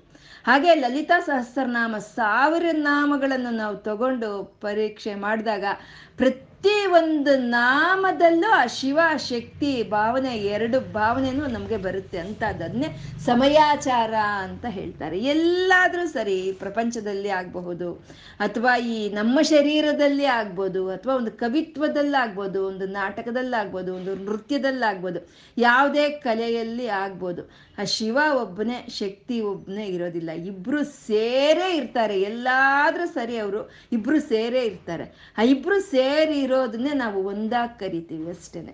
ಇವಾಗ ಉಸಿರು ಅಂತೀವಿ, ನಾವು ಉಸಿರು ಅಂತೀವಿ. ಉಸಿರು ಅಂದ್ರೆ ನಿಶ್ವಾಸ ಉಶ್ವಾಸಗಳು ಸೇರಿದ್ರೆ ಅದು ಉಸಿರು. ನಿಶ್ವಾಸ ಉಶ್ವ ವಿಚ್ವ ಉಚ್ಛ್ವಾಸ ಅನ್ನೋದು ಶಿವಶಕ್ತಿ ಅಂತ ಹೇಳ್ಕೊಂಡಿದ್ವಿ. ಆ ಇಬ್ಬರನ್ನು ಸೇರಿ ಒಂದಾಗೆ ನಾವು ನೋಡೋ ಅಂಥದ್ದು ಅದನ್ನೇ ಸಮಯಾಚಾರ ಅಂತ ಹೇಳ್ತಾರೆ. ಈ ಪ್ರಪಂಚದಲ್ಲಿ ಎಲ್ಲಾದ್ರೂ ಸರಿ ಇಬ್ರು ಸೇರೇ ಇದ್ದಾರೆ. ಅವರಿಬ್ರು, ಅವರು ಬೇರೆ ಆಗಿರೋ ಅಥವಾ ಯಾರೋ ಒಬ್ರಿರೋ ಅಂಥದ್ದು ಯಾವುದು ಈ ಪ್ರಪಂಚದಲ್ಲಿ ಒಂದು ಕಣವೂ ಇಲ್ಲ. ಇಬ್ರು ಸೇರೇ ಇದ್ದಾರೆ. ಯಾಕೆಂದ್ರೆ ಆ ಸಮಯಾಚಾರ, ಆ ಸಾಮರಸ್ಯ ಅನ್ನೋದು ನಮಗೆ ಯಾವಾಗಲೂ ಐದು ವಿಧವಾಗಿರುತ್ತೆ. ಪ್ರಪಂಚದಲ್ಲಿ ಏನು ತಗೊಂಡ್ರು ಐದು ವಿಧವಾದ ಸಾಮರಸ್ಯಗಳಿರುತ್ತೆ. ಅದನ್ನೇ ನಾಮ ಸಾಮರಸ್ಯ, ರೂಪ ಸಾಮರಸ್ಯ, ಅಧಿಷ್ಠಾನ ಸಾಮರಸ್ಯ, ಅನುಷ್ಠಾನ ಸಾಮರಸ್ಯ, ಗುಣ ಸಾಮರಸ್ಯ ಅಂತಾರೆ. ಇದರಲ್ಲಿ ಈ ಐದು ವಿಧವಾದ ಸಾಮರಸ್ಯಗಳೇ ಈ ಪ್ರಪಂಚದಲ್ಲಿ ಇರೋದು. ನಾಮ ಸಾಮರಸ್ಯ, ಗೊತ್ತೇ ಇದೆ. ಅವನು ಭವನ ಆದ್ರೆ ಇವಳು ಭವಾನಿ, ಅವನು ಶರ್ವನಾದರೆ ಇವಳು ಶರ್ವಾಣಿ ಮತ್ತೆ ಇನ್ನು ರೂಪ ಸಾಮರಸ್ಯ. ಅವನು ಚಂದ್ರನ ಇಟ್ಕೊಂಡ್ರೆ ಇವಳು ಚಂದ್ರ ಇರುತ್ತೆ ಮೇಲ್ಗಡೆ. ಅವನು ಮೂರು ಕಣ್ಣುಗಳಿದ್ರೆ ಅವನವ್ರಿಗೂ ಮೂರು ಕಣ್ಣು ಇರುತ್ತೆ. ಅದು ರೂಪ ಸಾಮರಸ್ಯ. ಇನ್ನು ಅಧಿಷ್ಠಾನ ಸಾಮರಸ್ಯ ಅಂದ್ರೆ ನಾವು ಇವಾಗ ಹೇಳ್ಕೊಂಡ್ವಿ, ಶ್ರೀಚಕ್ರದಲ್ಲಿ ಇಬ್ರು ಇರ್ತಾರೆ. ಐಶ್ವರ್ನ ಲಿಂಗದಲ್ಲಿ ಇಬ್ರು ಇರ್ತಾರೆ. ನಮ್ಮ ಶರೀರದಲ್ಲಿ ಇಬ್ರು ಇದ್ದಾರೆ. ಈ ಪ್ರಪಂಚ ವಿಶ್ವ ವಪುಷ ಅಂದ್ರೆ ಈ ಪ್ರಪಂಚ ಶರೀರದಲ್ಲಿ ಇಬ್ರು ಇದ್ದಾರೆ. ಯಾವುದೇ ಕಲೆಯನ್ನು ನೀವು ತಗೊಂಡ್ರು ಅಲ್ಲಿ ಇಬ್ರು ಇರ್ತಾರೆ. ಅದು ಅಧಿಷ್ಠಾನ ಸಾಮರಸ್ಯ ಅನ್ನೋದು. ಇನ್ನು ಅನುಷ್ಠಾನ ಸಾಮರಸ್ಯ ಅಂದ್ರೆ ಮಾಡೋ ಅಂಥ ಕೆಲಸಗಳೇ ಅನುಷ್ಠಾನ ಅನ್ನೋದು. ಸೃಷ್ಟಿ, ಸ್ಥಿತಿ, ಲಯ, ತಿರೋಧಾನ, ಅನುಗ್ರಹ, ಅವು ಐದು ಕೆಲಸಗಳನ್ನ ಇಬ್ರು ಸೇರಿ ಮಾಡ್ತಾ ಇರೋದಾರೆ. ಅದರಲ್ಲಿ ಸಾಮರಸ್ಯ ಇದೆ. ಇನ್ನು ಗುಣ ಸಾಮರಸ್ಯ ಅಂತಂದ್ರೆ ರಜಸತ್ವ ತಮೋ ಗುಣಗಳು ಅಮ್ಮನವರು ರಜೋಗುಣದಿಂದ ಇರಬೇಕಾದ್ರೆ ಸೃಷ್ಟಿ ನಡೆಯುತ್ತೆ. ಅಮ್ಮನವರು ಸತ್ವಗುಣದಿಂದ ಇರಬೇಕಾದ್ರೆ ಸ್ಥಿತಿ ಕಾರ್ಯ ನಡೆಯುತ್ತೆ. ಅಮ್ಮನವರು ರಜೋಗುಣದಲ್ಲಿದ್ದಾಗ ಈಶ್ವರ ತಾನು ರಜೋಗುಣದಲ್ಲೇ ಇರ್ತಾನೆ. ಅಮ್ಮನವರು ಸತ್ವಗುಣದಲ್ಲಿ ಇರಬೇಕಾದ್ರೆ ತಾನು ಸತ್ವಗುಣದಲ್ಲೇ ಇರ್ತಾನೆ. ಇನ್ನ ಈಶ್ವರನು ತಮೋ ಗುಣವನ್ನು ಪಡ್ಕೊಂಡಾಗ ಆವಾಗ ಲಯ ಸ್ಥಿರೋಧಾನ ಅನುಗ್ರಹ ಅನ್ನೋ ಕಾರ್ಯಗಳು ನಡೆಯುತ್ತೆ ಆವಾಗ ಅಮ್ಮನವರು ತಮೋ ಗುಣವನ್ನು ಪಡ್ಕೊಳ್ತಾರೆ. ಹಾಗೆ ಎಲ್ಲ ವಿಧದಲ್ಲಿ ಸಾಮರಸ್ಯನ್ನು ಹೊಂದಿರೋ ಅಂತ ಶಿವ ಶಕ್ತಿಯರ ಒಂದು ಸಮಯಾಚಾರವನ್ನ ತಿಳಿಸೋದಕ್ಕೋಸ್ಕರ ಇಲ್ಲಿ ರುದ್ರ ಅನ್ನೋ ಒಂದು ಗಟ್ಟಿ ಪದವನ್ನ ಇಲ್ಲಿ ಗುರುಗಳು ಬಳಸಿದ್ರು. ರುದ್ರ ಅನ್ನೋದು ಎಷ್ಟು ಗಟ್ಟಿ ಶಬ್ದ ಅಲ್ವಾ ಅದು. ನಾವು ಬೇರೆ ಭವ, ಶರ್ವ ಅಂತ ನಾವು ಕರಿತೀವಿ, ಆದ್ರೆ ಈ ರುದ್ರ ಅನ್ನೋದು ಅಷ್ಟು ಗಟ್ಟಿಯಾದ ಒಂದು ಶಬ್ದ ಇದು. ಹಾಗೆ ರುದ್ರ ಅಂತ ಈ ಸಮಯಾಚಾರವನ್ನ ತೋರಿಸೋದಕ್ಕೋಸ್ಕರ ಇಲ್ಲಿ ಪರಾಜೇತುಂ ರುದ್ರಂ ಅಂತ ಶುರು ಮಾಡಿದ್ರು. ಅಂದ್ರೆ ಪರಾಜೇತುಂ ರುದ್ರಂ ಅಂತಂದ್ರೆ, ಆ, ಈಶ್ವರನ ಕೈಯಲ್ಲಿ, ಆ ರುದ್ರನ ಕೈಯಲ್ಲಿ ಸೋತೋದ ಅಂತ. ಯಾರು ಸೋತೋಗಿದ್ದು? ಮನ್ಮತ ಮನ್ಮತ ಸೋತದ. ಈಶ್ವರನ ಕೈಯಲ್ಲಿ ಮನ್ಮತ ಸೋತದ. ನಾವು ಇದಾಗಲೇ ನಾವು ಹೇಳ್ಕೊಂಡಿದ್ದೀವಿ, ಗತೇ ಕರ್ಣಾಭ್ಯರ್ಣಂ ಗರುತೈವ ಪಕ್ಷ್ಮಾಣಿ ದದತಿ ಅನ್ನೋ ಒಂದು ಶ್ಲೋಕದಲ್ಲಿ ನಾವು ಹೇಳ್ಕೊಂಡಿದ್ದೀವಿ. ಅವನು ಮನ್ಮಥನು ಈಶ್ವರನ ಕೈಯಲ್ಲಿ ಸೋತೋಗಿ ಅಮ್ಮನ ಹತ್ರ ಹೋಗಿ ಅಳ್ತಾನೆ. ನಾನು ಸೋತೋದೆ ಅಂತ. ಆವಾಗ ನಿನ್ನತ್ರ ಇರೋ ಧನು ಪೌಷ್ಪಂ ಮೌರ್ವಿ ಅಂತ ಹಗುರವಾದ ಆಯುಧಗಳಿಂದ ನೀನೇನು ಗೆಲ್ತೀಯ? ಪರಮಾತ್ಮನ್ನ, ಪರಮೇಶ್ವರನ ನನ್ನ ಆಯುಧಗಳನ್ನ, ನೀ ನನ್ನ ಒಂದು ಸೌಂದರ್ಯವನ್ನ ಆಯುಧಗಳನ್ನಾಗಿ ಮಾಡ್ಕೊ. ಆವಾಗ ನನ್ನ ಕರುಣೆ ಅನ್ನೋದು ನಿನ್ನನ್ನು ಗೆಲ್ಲಿಸುತ್ತೆ ಅಂತ ಆ ಶ್ಲೋಕದಲ್ಲಿ ಅಮ್ಮನವರು ಹೇಳಿದ್ರು ಅಂತ ನಾವು ಹೇಳ್ಕೊಂಡ್ವಿ. ಅವನು ಹಾಗೆ ಮಾಡ್ತಾನೆ. ಅವನು ಆ ಈಶ್ವರನ ಒಂದು ಆಯುಧಗಳಾಗಿರೋ ಅಂತ ಒಂದು ಭೂಮಿ ಅನ್ನೋ ಒಂದು ರಥ ಸೂರ್ಯಚಂದ್ರರೇ ಕುದುರೆಗಳು, ವೇದಗಳೇ ವೇದಗಳೇ ಕುದುರೆಗಳು, ಸೂರ್ಯಚಂದ್ರರೇ ಚಕ್ರಗಳು, ಆ ಮಹಾವಿಷ್ಣುವೆ ಬಾಣ ಅಂತ ನಾವೆಲ್ಲ ಹೇಳ್ಕೊಂಡಿದ್ವಿ ಅಲ್ವಾ? ಅಂದ್ರೆ ಅವನತ್ರ ಏನ್ ಆಯುಧಗಳಿದೆಯೋ ಅದಕ್ಕಿಂತ ಜಾಸ್ತಿ ಆಯುಧಗಳನ್ನ ನೀವು ಪಡ್ಕೊಂಡು ಯುದ್ಧಕ್ಕೆ ಹೋಗ್ಬೇಕು ಅಲ್ವಾ? ಹಾಗಾಗಿ ಇವನೇನ್ ಮಾಡ್ದ? ಅವನು ಸೂರ್ಯಚಂದ್ರ ಇಬ್ರು, ಅವನ ಶಿವನ ಒಂದು ರಥದ ಚಕ್ರಗಳಾದ್ರೆ ಅಮ್ಮನವರ ಒಂದು ಮಕರ ಕುಂಡಲಗಳು ಸೂರ್ಯಚಂದ್ರರು. ಆ ಮಕರ ಸೂರ್ಯಚಂದ್ರರು ಅಮ್ಮನವರ ಒಂದು ಈ ಕಪಾಲ ಭಾಗದಲ್ಲಿ ಪ್ರತಿಬಿಂಬಿಸ್ತಾ ಇತ್ತು. ಅಂದ್ರೆ ಮಣಿದರ್ಪಣ ಸಂಕಾಶ. ಆ ದರ್ಪಣದ ಹಾಗೆ ನುಣ್ಣಗೆ ಇರೋಂಥ ಅಮ್ಮನವರ ಒಂದು ಕಪಾಲಗಳಲ್ಲಿ ಆ ಮಕರ ಕುಂಡಲಗಳು ಪ್ರತಿಬಿಂಬಿಸ್ತಾ ಇತ್ತು. ಆ ಪ್ರತಿಬಿಂಬ ಈ ಬಿಂಬ ಎರಡು ಸೇರಿದ್ರೆ ನಾಲ್ಕು ಚಕ್ರ ಆಯಿತು. ನಾಲ್ಕು ಚಕ್ರಗಳದೊಂದಿಗೆ ಅವನು ಯುದ್ಧಕ್ಕೆ ಹೋದ ಅಂತ ನಾವು ಹೇಳ್ಕೊಂಡಿದ್ವಿ ಅಲ್ವಾ? ಅಂದ್ರೆ ಅವು ಶಿವನ ಹತ್ರ ಇರೋದಕ್ಕಿಂತ, ಮನ್ಮಥನ ಇರೋದಕ್ಕಿಂತ ಹೆಚ್ಚಿನ ಆಯುಧಗಳೊಂದಿಗೆ ಅವನು ಯುದ್ಧಕ್ಕೆ ಹೋಗ್ಬೇಕು. ಅದನ್ನೇ ಇವಾಗ ಇಲ್ಲಿ ಗುರುಗಳು ಹೇಳ್ತಾ ಇದ್ದಾರೆ. ಪರಾಜೇತುಂ ರುದ್ರಂ ದ್ವಿಗುಣಶರ ಗರ್ಭೌ ಗಿರಿಸುತೆ ನಿಶಂಗೌತೆ ಜಂಗೆ ತೇ ವಿಷಮ ವಿಷಿಕೋ ಬಾಡಮಕೃತಃ. ಈ ಜಂಗೆ ಅಂತಂದ್ರೆ ಈ ಮೊಣಕಾಲಿನಿಂದ ಕೆಳಕ್ಕೆ ಇರೋ ಅಂತ ಒಂದು ಕಾಲು, ಕಾಲಿನ ಪಾದದ ಭಾಗವನ್ನು ಜಂಗೆಗಳು ಅಂತ ಹೇಳ್ತಾರೆ. ಅದು ಹೇಗಿರುತ್ತೆ ಅಂತಂದ್ರೆ ಮೇಲ್ಗಡೆ ಎಲ್ಲ ಒಂದು ಸ್ವಲ್ಪ ಅಗಲಕ್ಕಿರುತ್ತೆ. ಹೋಗ್ತಾ ಹೋಗ್ತಾ ಹೋಗ್ತಾ ನೇರ ಆಗುತ್ತೆ ಅಲ್ವಾ? ನಮ್ಮ ಒಂದು ಮೊಣಕಾಲಿಂದ ಕೆಳಕ್ಕೆ ಇರೋಂತ ಪಾದ ಹೇಗಿರುತ್ತೆ? ಅಗಲವಾಗಿರುತ್ತೆ. ಹೋಗ್ತಾ ಹೋಗ್ತಾ ಹೋಗ್ತಾ ಅದು ಸಣ್ಣ ನ್ಯಾರೋ ಆಗುತ್ತೆ ಅದು ಅವಾಗ ಹೇಗೆ ಕಾಣಿಸುತ್ತೆ ಅಂದ್ರೆ ಮನ್ಮಥನ ಬತ್ತಳಿಕೆ ತರ ಕಾಣಿಸುತ್ತೆ ಅದು. ಮನ್ಮಥನ ಬತ್ತಳಿಕೆ, ಯಾರಾದ್ರೂ, ಯಾರ್ದಾದ್ರೂ ಬತ್ತಳಿಕೆ ಬಾಣಗಳಿರೋಂಥ ಬತ್ತಳಿಕೆ ಹೇಗಿರುತ್ತೆ? ಕೆಳಗೆ ಅಗಲವಾಗಿರುತ್ತೆ, ಮೇಲ್ಗಡೆ ನ್ಯಾರೋ ಆಗಿರುತ್ತೆ. ಹಾಗೆ ಮನ್ಮಥನ ಬತ್ತಳಿಕೆ ಆಗಿ ಕಾಣಿಸ್ತಾ ಇದೆಯಂತೆ ಆ ಅಮ್ಮನವರ ಒಂದು, ಆ ಮೊಣಕಾಲಿನಿಂದ ಕೆಳಕ್ಕಿರೋ ಒಂದು ಭಾಗ ಅಂತ. ಎದಗ್ರೇ ದೃಶ್ಯಂತೆ ದಶಶರ ಫಲಾಹ ಪಾದಯುಗಳಿ ಅಂತ. ಆ ಅಮ್ಮನವರ ಪಾದಗಳಿಗೆ ಬೆರಳುಗಳಿದೆ. ಈ ಕಾಲಲ್ಲಿ ಒಂದು ಐದು ಬೆರಳುಗಳಿದೆ, ಆ ಕಾಲಲ್ಲಿ ಒಂದು ಐದು ಬೆರಳುಗಳಿದೆ. ಎರಡು ಸೇರಿದ್ರೆ ಹತ್ತಾಯ್ತು. ದಶಶರ ಫಲಾಹ ಐದು ಹತ್ತಾಯ್ತು. ಹತ್ತು ಬಾಣಗಳಾಗೆ, ಆ ಬತ್ತಳಿಕೆ ಮನ್ಮಥನ ಒಂದು ಬತ್ತಳಿಕೆ ಇಲ್ಲಿ ಇರೋ ಅಂತ ಬಾಣಗಳಾಗೆ ಅಮ್ಮನವರ ಒಂದು ಬೆರಳುಗಳು ಕಾಣಿಸ್ತಾ ಇದೆಯಂತೆ. ಹಾಗೆ ಹೋಲಿಕೆ ಮಾಡ್ತಾ ಇದ್ದಾರೆ ಗುರುಗಳು ಇಲ್ಲಿ. ಎದಗ್ರೇ ದೃಶ್ಯಂತೆ ಅದು ಹಾಗೆ ಕಾಣಿಸ್ತಾ ಇದೆ. ದಶಶರ ಫಲಾಹ ಪಾದಯುಗಳಿ. ನಿನ್ನ ಎರಡು ಕಾಲುಗಳಲ್ಲಿ, ಪಾದಗಳಲ್ಲಿ ಇರೋಂಥ ಹತ್ತು ಬೆಟ್ಟುಗಳು, ಆ ಮನ್ಮಥನ ಕೈಯಲ್ಲಿ ಇರೋಂಥ ಒಂದು ಬತ್ತಳಿಕೆಯಲ್ಲಿ ಇರೋಂಥ ಬಾಣಗಳು ಅಂತ. ಅಂದ್ರೆ ಅಷ್ಟೇ ಅವಂದು ಐದೇ ಬಾಣಗಳ ಒಂದು. ಅಶೋಕ ನಾವು ಹೇಳ್ಕೊಂಡಿದ್ದೀವಲ್ಲ, ಅಶೋಕ, ನೀಲೋತ್ಪಲ ನವಮಲ್ಲಿಕ ಅಂತ ಐದು ಸಂತಾನ, ಹರಿಚಂದನ ಅಂತ ಐದು ಹೂವಿನ ಬಾಣಗಳು. ಇಲ್ಲಿ ಎಷ್ಟಾಯಿತು? ಹತ್ತಾಯಿತು. ಅಂದ್ರೆ ಹತ್ತು ಬಾಣಗಳದೊಂದಿಗೆ ಅವನು ಮನ್ಮಥನು, ಆ ರುದ್ರನ ಮೇಲೆ ಯುದ್ಧಕ್ಕೆ ಹೋಗ್ತಾ ಇದ್ದಾನೋ ಏನೋ ಅನ್ನೋ ಹಾಗಿದೆ. ನಿನ್ನ ಒಂದು ಮೊಣಕಾಲಿನಿಂದ ಕೆಳಕ್ಕಿರೋ ಅಂತ ಒಂದು ಪಾದಗಳು ಅಂತ ಇಲ್ಲಿ ವರ್ಣನೆ ಮಾಡ್ತಾ ಇದ್ದಾರೆ. ಮತ್ತೆ ನ, ನಕಾಗ್ರಚ್ಛದ್ಮಾನಃ ಸುರಮಕುಟ ಶಾಣೈಕ ನಿಶಿತಾಹ. ಇನ್ನು ಆ ಒಂದು, ಆ ಬಾಣಗಳ ಒಂದು ತುದಿ ಹೇಗಿರುತ್ತೆ ಅಂದರೆ ಒಂದು ಅದನ್ನ ಶಾರ್ಪ್ ಆಗಿರುತ್ತೆ ಅಲ್ವಾ ಅದನ್ನ ಸಾಟಿ ಮಾಡಿರ್ತಾರಲ್ವ. ಈ ಕತ್ತಿ, ಕ, ಚಾಕು, ಚೂರಿಗಳಿಗೆ ಸಾಟಿ ಮಾಡಿಸ್ತಾರಲ್ವಾ. ಹಾಗೆ ಸಾಟಿ ಮಾಡಿರ್ತಾರೆ, ಅದು ಶಾರ್ಪ್ ಆಗಿರುತ್ತೆ. ಹಾಗೆ ಒಂದು ಬಾಣಗಳಿಗೆ ಸಾಟಿ ಮಾಡಿ ಚೂಪಾಗಿರೋ ಹಾಗೆ ನಿನ್ನ ಉಗ್ರುಗಳು ಇದೆ. ಯಾಕೆ ಹಾಗಿದೆ ಅಂತಂದ್ರೆ ಸುರಮಕುಟ ಶಾಣೈಕ ನಿಶಿತಾಹ ಅಂತ ಇದ್ದಾರೆ. ಸುರಮಕುಟ ಸುರರು ಅಂದ್ರೆ ದೇವತೆಯರು. ಮಕುಟ ಅಂದ್ರೆ ಕಿರೀಟಗಳು. ಆ ದೇವ ದೇವತೆಗಳು ನಿನ್ನ ಪಾದಗಳಿಗೆ ನಮಸ್ಕಾರ ಮಾಡ್ತಾ ಇದ್ರೆ ಅವ್ರ ತಲೆ ಮೇಲೆ ಇರುವಂತ ಕಿರೀಟಗಳ ಒಂದು ಆ ಕಠಿಣತ್ವ ಅನ್ನೋದು ನಿನ್ನ ಉಗುರುಗಳನ್ನ ಸಾಣಿ ಮಾಡಿರೋ ಬಾಣಗಳಾಗಿ ಕಾಣಿಸ್ತಾ ಇದೆ. ಅವು ಸಾಣಿ ಹಿಡ್ದಿದೆ. ಅದರಿಂದ ನಿನ್ನ ಉಗುರುಗಳು ಚೂಪಾಗಿದೆ ತಾಯಿ ಅಂತ ಇಲ್ಲಿ ಗುರುಗಳು ಅದ್ಭುತವಾಗಿ ವರ್ಣನೆ ಮಾಡ್ತಾ ಇದ್ದಾರೆ. ಅಮ್ಮನವರ ಒಂದು ಉರ್ವಗಳ ವರ್ಣನೆ ಆಯಿತು, ಒಂದು ಮೊಣಕಾಲು ವರ್ಣನೆ ಆಯಿತು, ಆ ಪಾದಗಳ ಬೆರಳುಗಳು ವರ್ಣನೆ ಮಾಡಿದ್ರು. ಕೊನೆಗೆ ಆ ಉಗುರುಗಳು ಏಕೆ ಆ ರೀತಿ ಒಂದು ಚೂಪಾಗಿದೆ ಅಂತಂದ್ರೆ ಆ ಸುರರು, ದೇವ ದೇವತೆಯರು ನಿನ್ನ ಒಂದು ಪಾದಗಳಿಗೆ ನಮಸ್ಕಾರ ಮಾಡುವಾಗ ಅವು ಕಿರೀಟಗಳು ನಿನ್ನ ಉಗುರುಗಳಿಗೆ ತಗಲಿ ಅವು ಚೂಪಾಗಿದೆ ಅಂತ ಇಲ್ಲಿ ಹೇಳ್ತಾ ಇದ್ದಾರೆ. ಅಂದ್ರೆ ಇವಾಗ ಅಮ್ಮನವರ ಒಂದು ಎಲ್ಲ ಅವಯವಗಳ ಸೌಂದರ್ಯವನ್ನು ತಗೊಂಡು ಅವನ ಆಯುಧವನ್ನಾಗಿ ಮಾಡಿಕೊಂಡು ಮನ್ಮಥನು ಈಶ್ವರನ ಮೇಲೆ ಯುದ್ಧಕ್ಕೆ ಹೊರಟ ಅಂತ ಅಂದ್ರೆ ಏನಕ್ಕೆ ಯುದ್ಧಕ್ಕೆ ಹೊರಡ್ತಾನೆ ಅವನು? ಆ ಈಶ್ವರನ ಮನಸ್ಸು ಮಚ್ಚಿಸೋದಕ್ಕೆ ಹೊರಡ್ತಾನೆ. ಅಂದ್ರೆ ಅಮ್ಮನವರ ಒಂದು ಅವಯವಗಳ ಬಗ್ಗೆ ಅವನ ಮನಸ್ಸು ಮಥನವಾಗುತ್ತೆ, ಮೋಹಗೊಳ್ಳುತ್ತೆ ಅಂತ. ಅಂದ್ರೆ ಇಲ್ಲಿ ಈ ಸುರಮಕುಟ ಶಾಣೈಕ ಅಂದ್ರೆ ಈ ಈ ಹೆಬ್ಬೆರಳಾಗ್ಬೋದು, ಮೊಣಕಾಲಾಗ್ಬೋದು, ಯಾವ್ದಾದ್ರೂ ಸರಿ ಆ ಸೌಂದರ್ಯ ಆ ಪರಮಶಿವನ ಆಕರ್ಷಿಸ್ತಾ ಇದೆ ಅಂತ.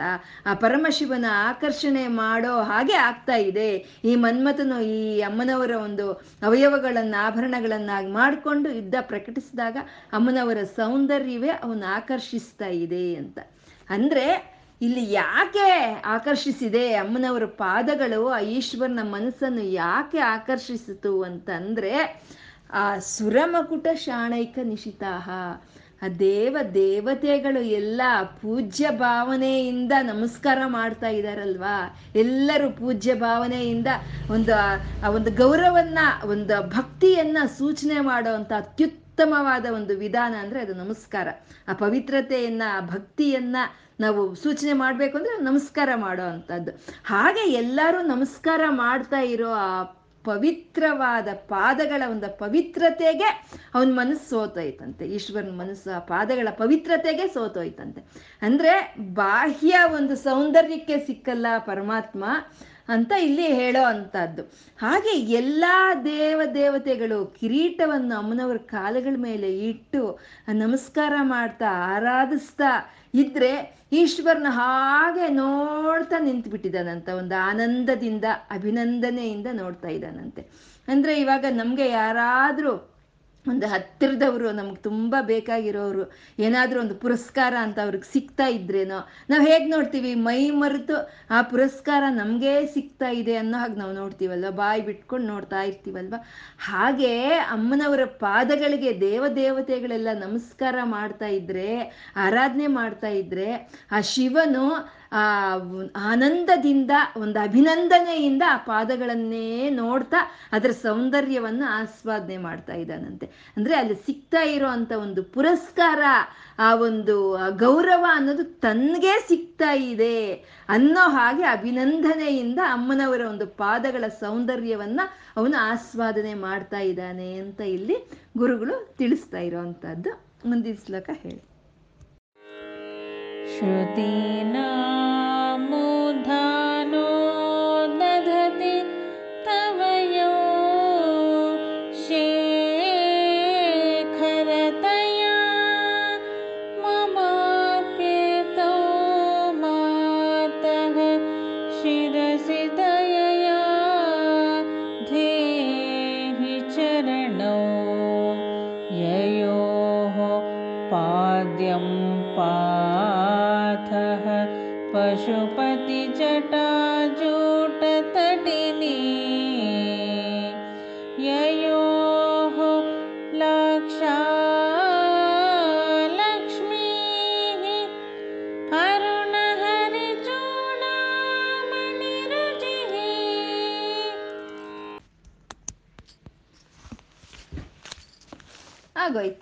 ಪಾದಗಳ ಬೆರಳುಗಳಾಗೋಯ್ತು, ಉಗುರುಗಳಾಗೋಯ್ತು, ಮೊಣಕಾಲಾಗೋಯ್ತು, ಉರುವುಗಳಾಗೋಯ್ತು. ಇನ್ನ ಪಾದಗಳಿಗೆ ಸೇರ್ಕೊಂಡ್ಬಿಟ್ವಿ ನಾವು.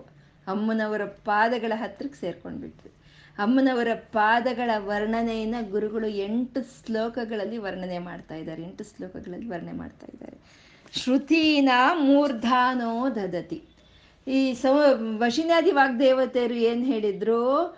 ಶ್ರುತಿ ಸೀಮಂತ ಸಿಂಧೂರೀಕೃತ ಪಾದಾಬ್ಜ ಧೂಳಿಕ ಅಂತ ಹೇಳಿದ್ರು ಅವರು. ಅಂದ್ರೆ ಶ್ರುತಿ ಅಂತ ಅಂದ್ರೆ ವೇದಗಳು.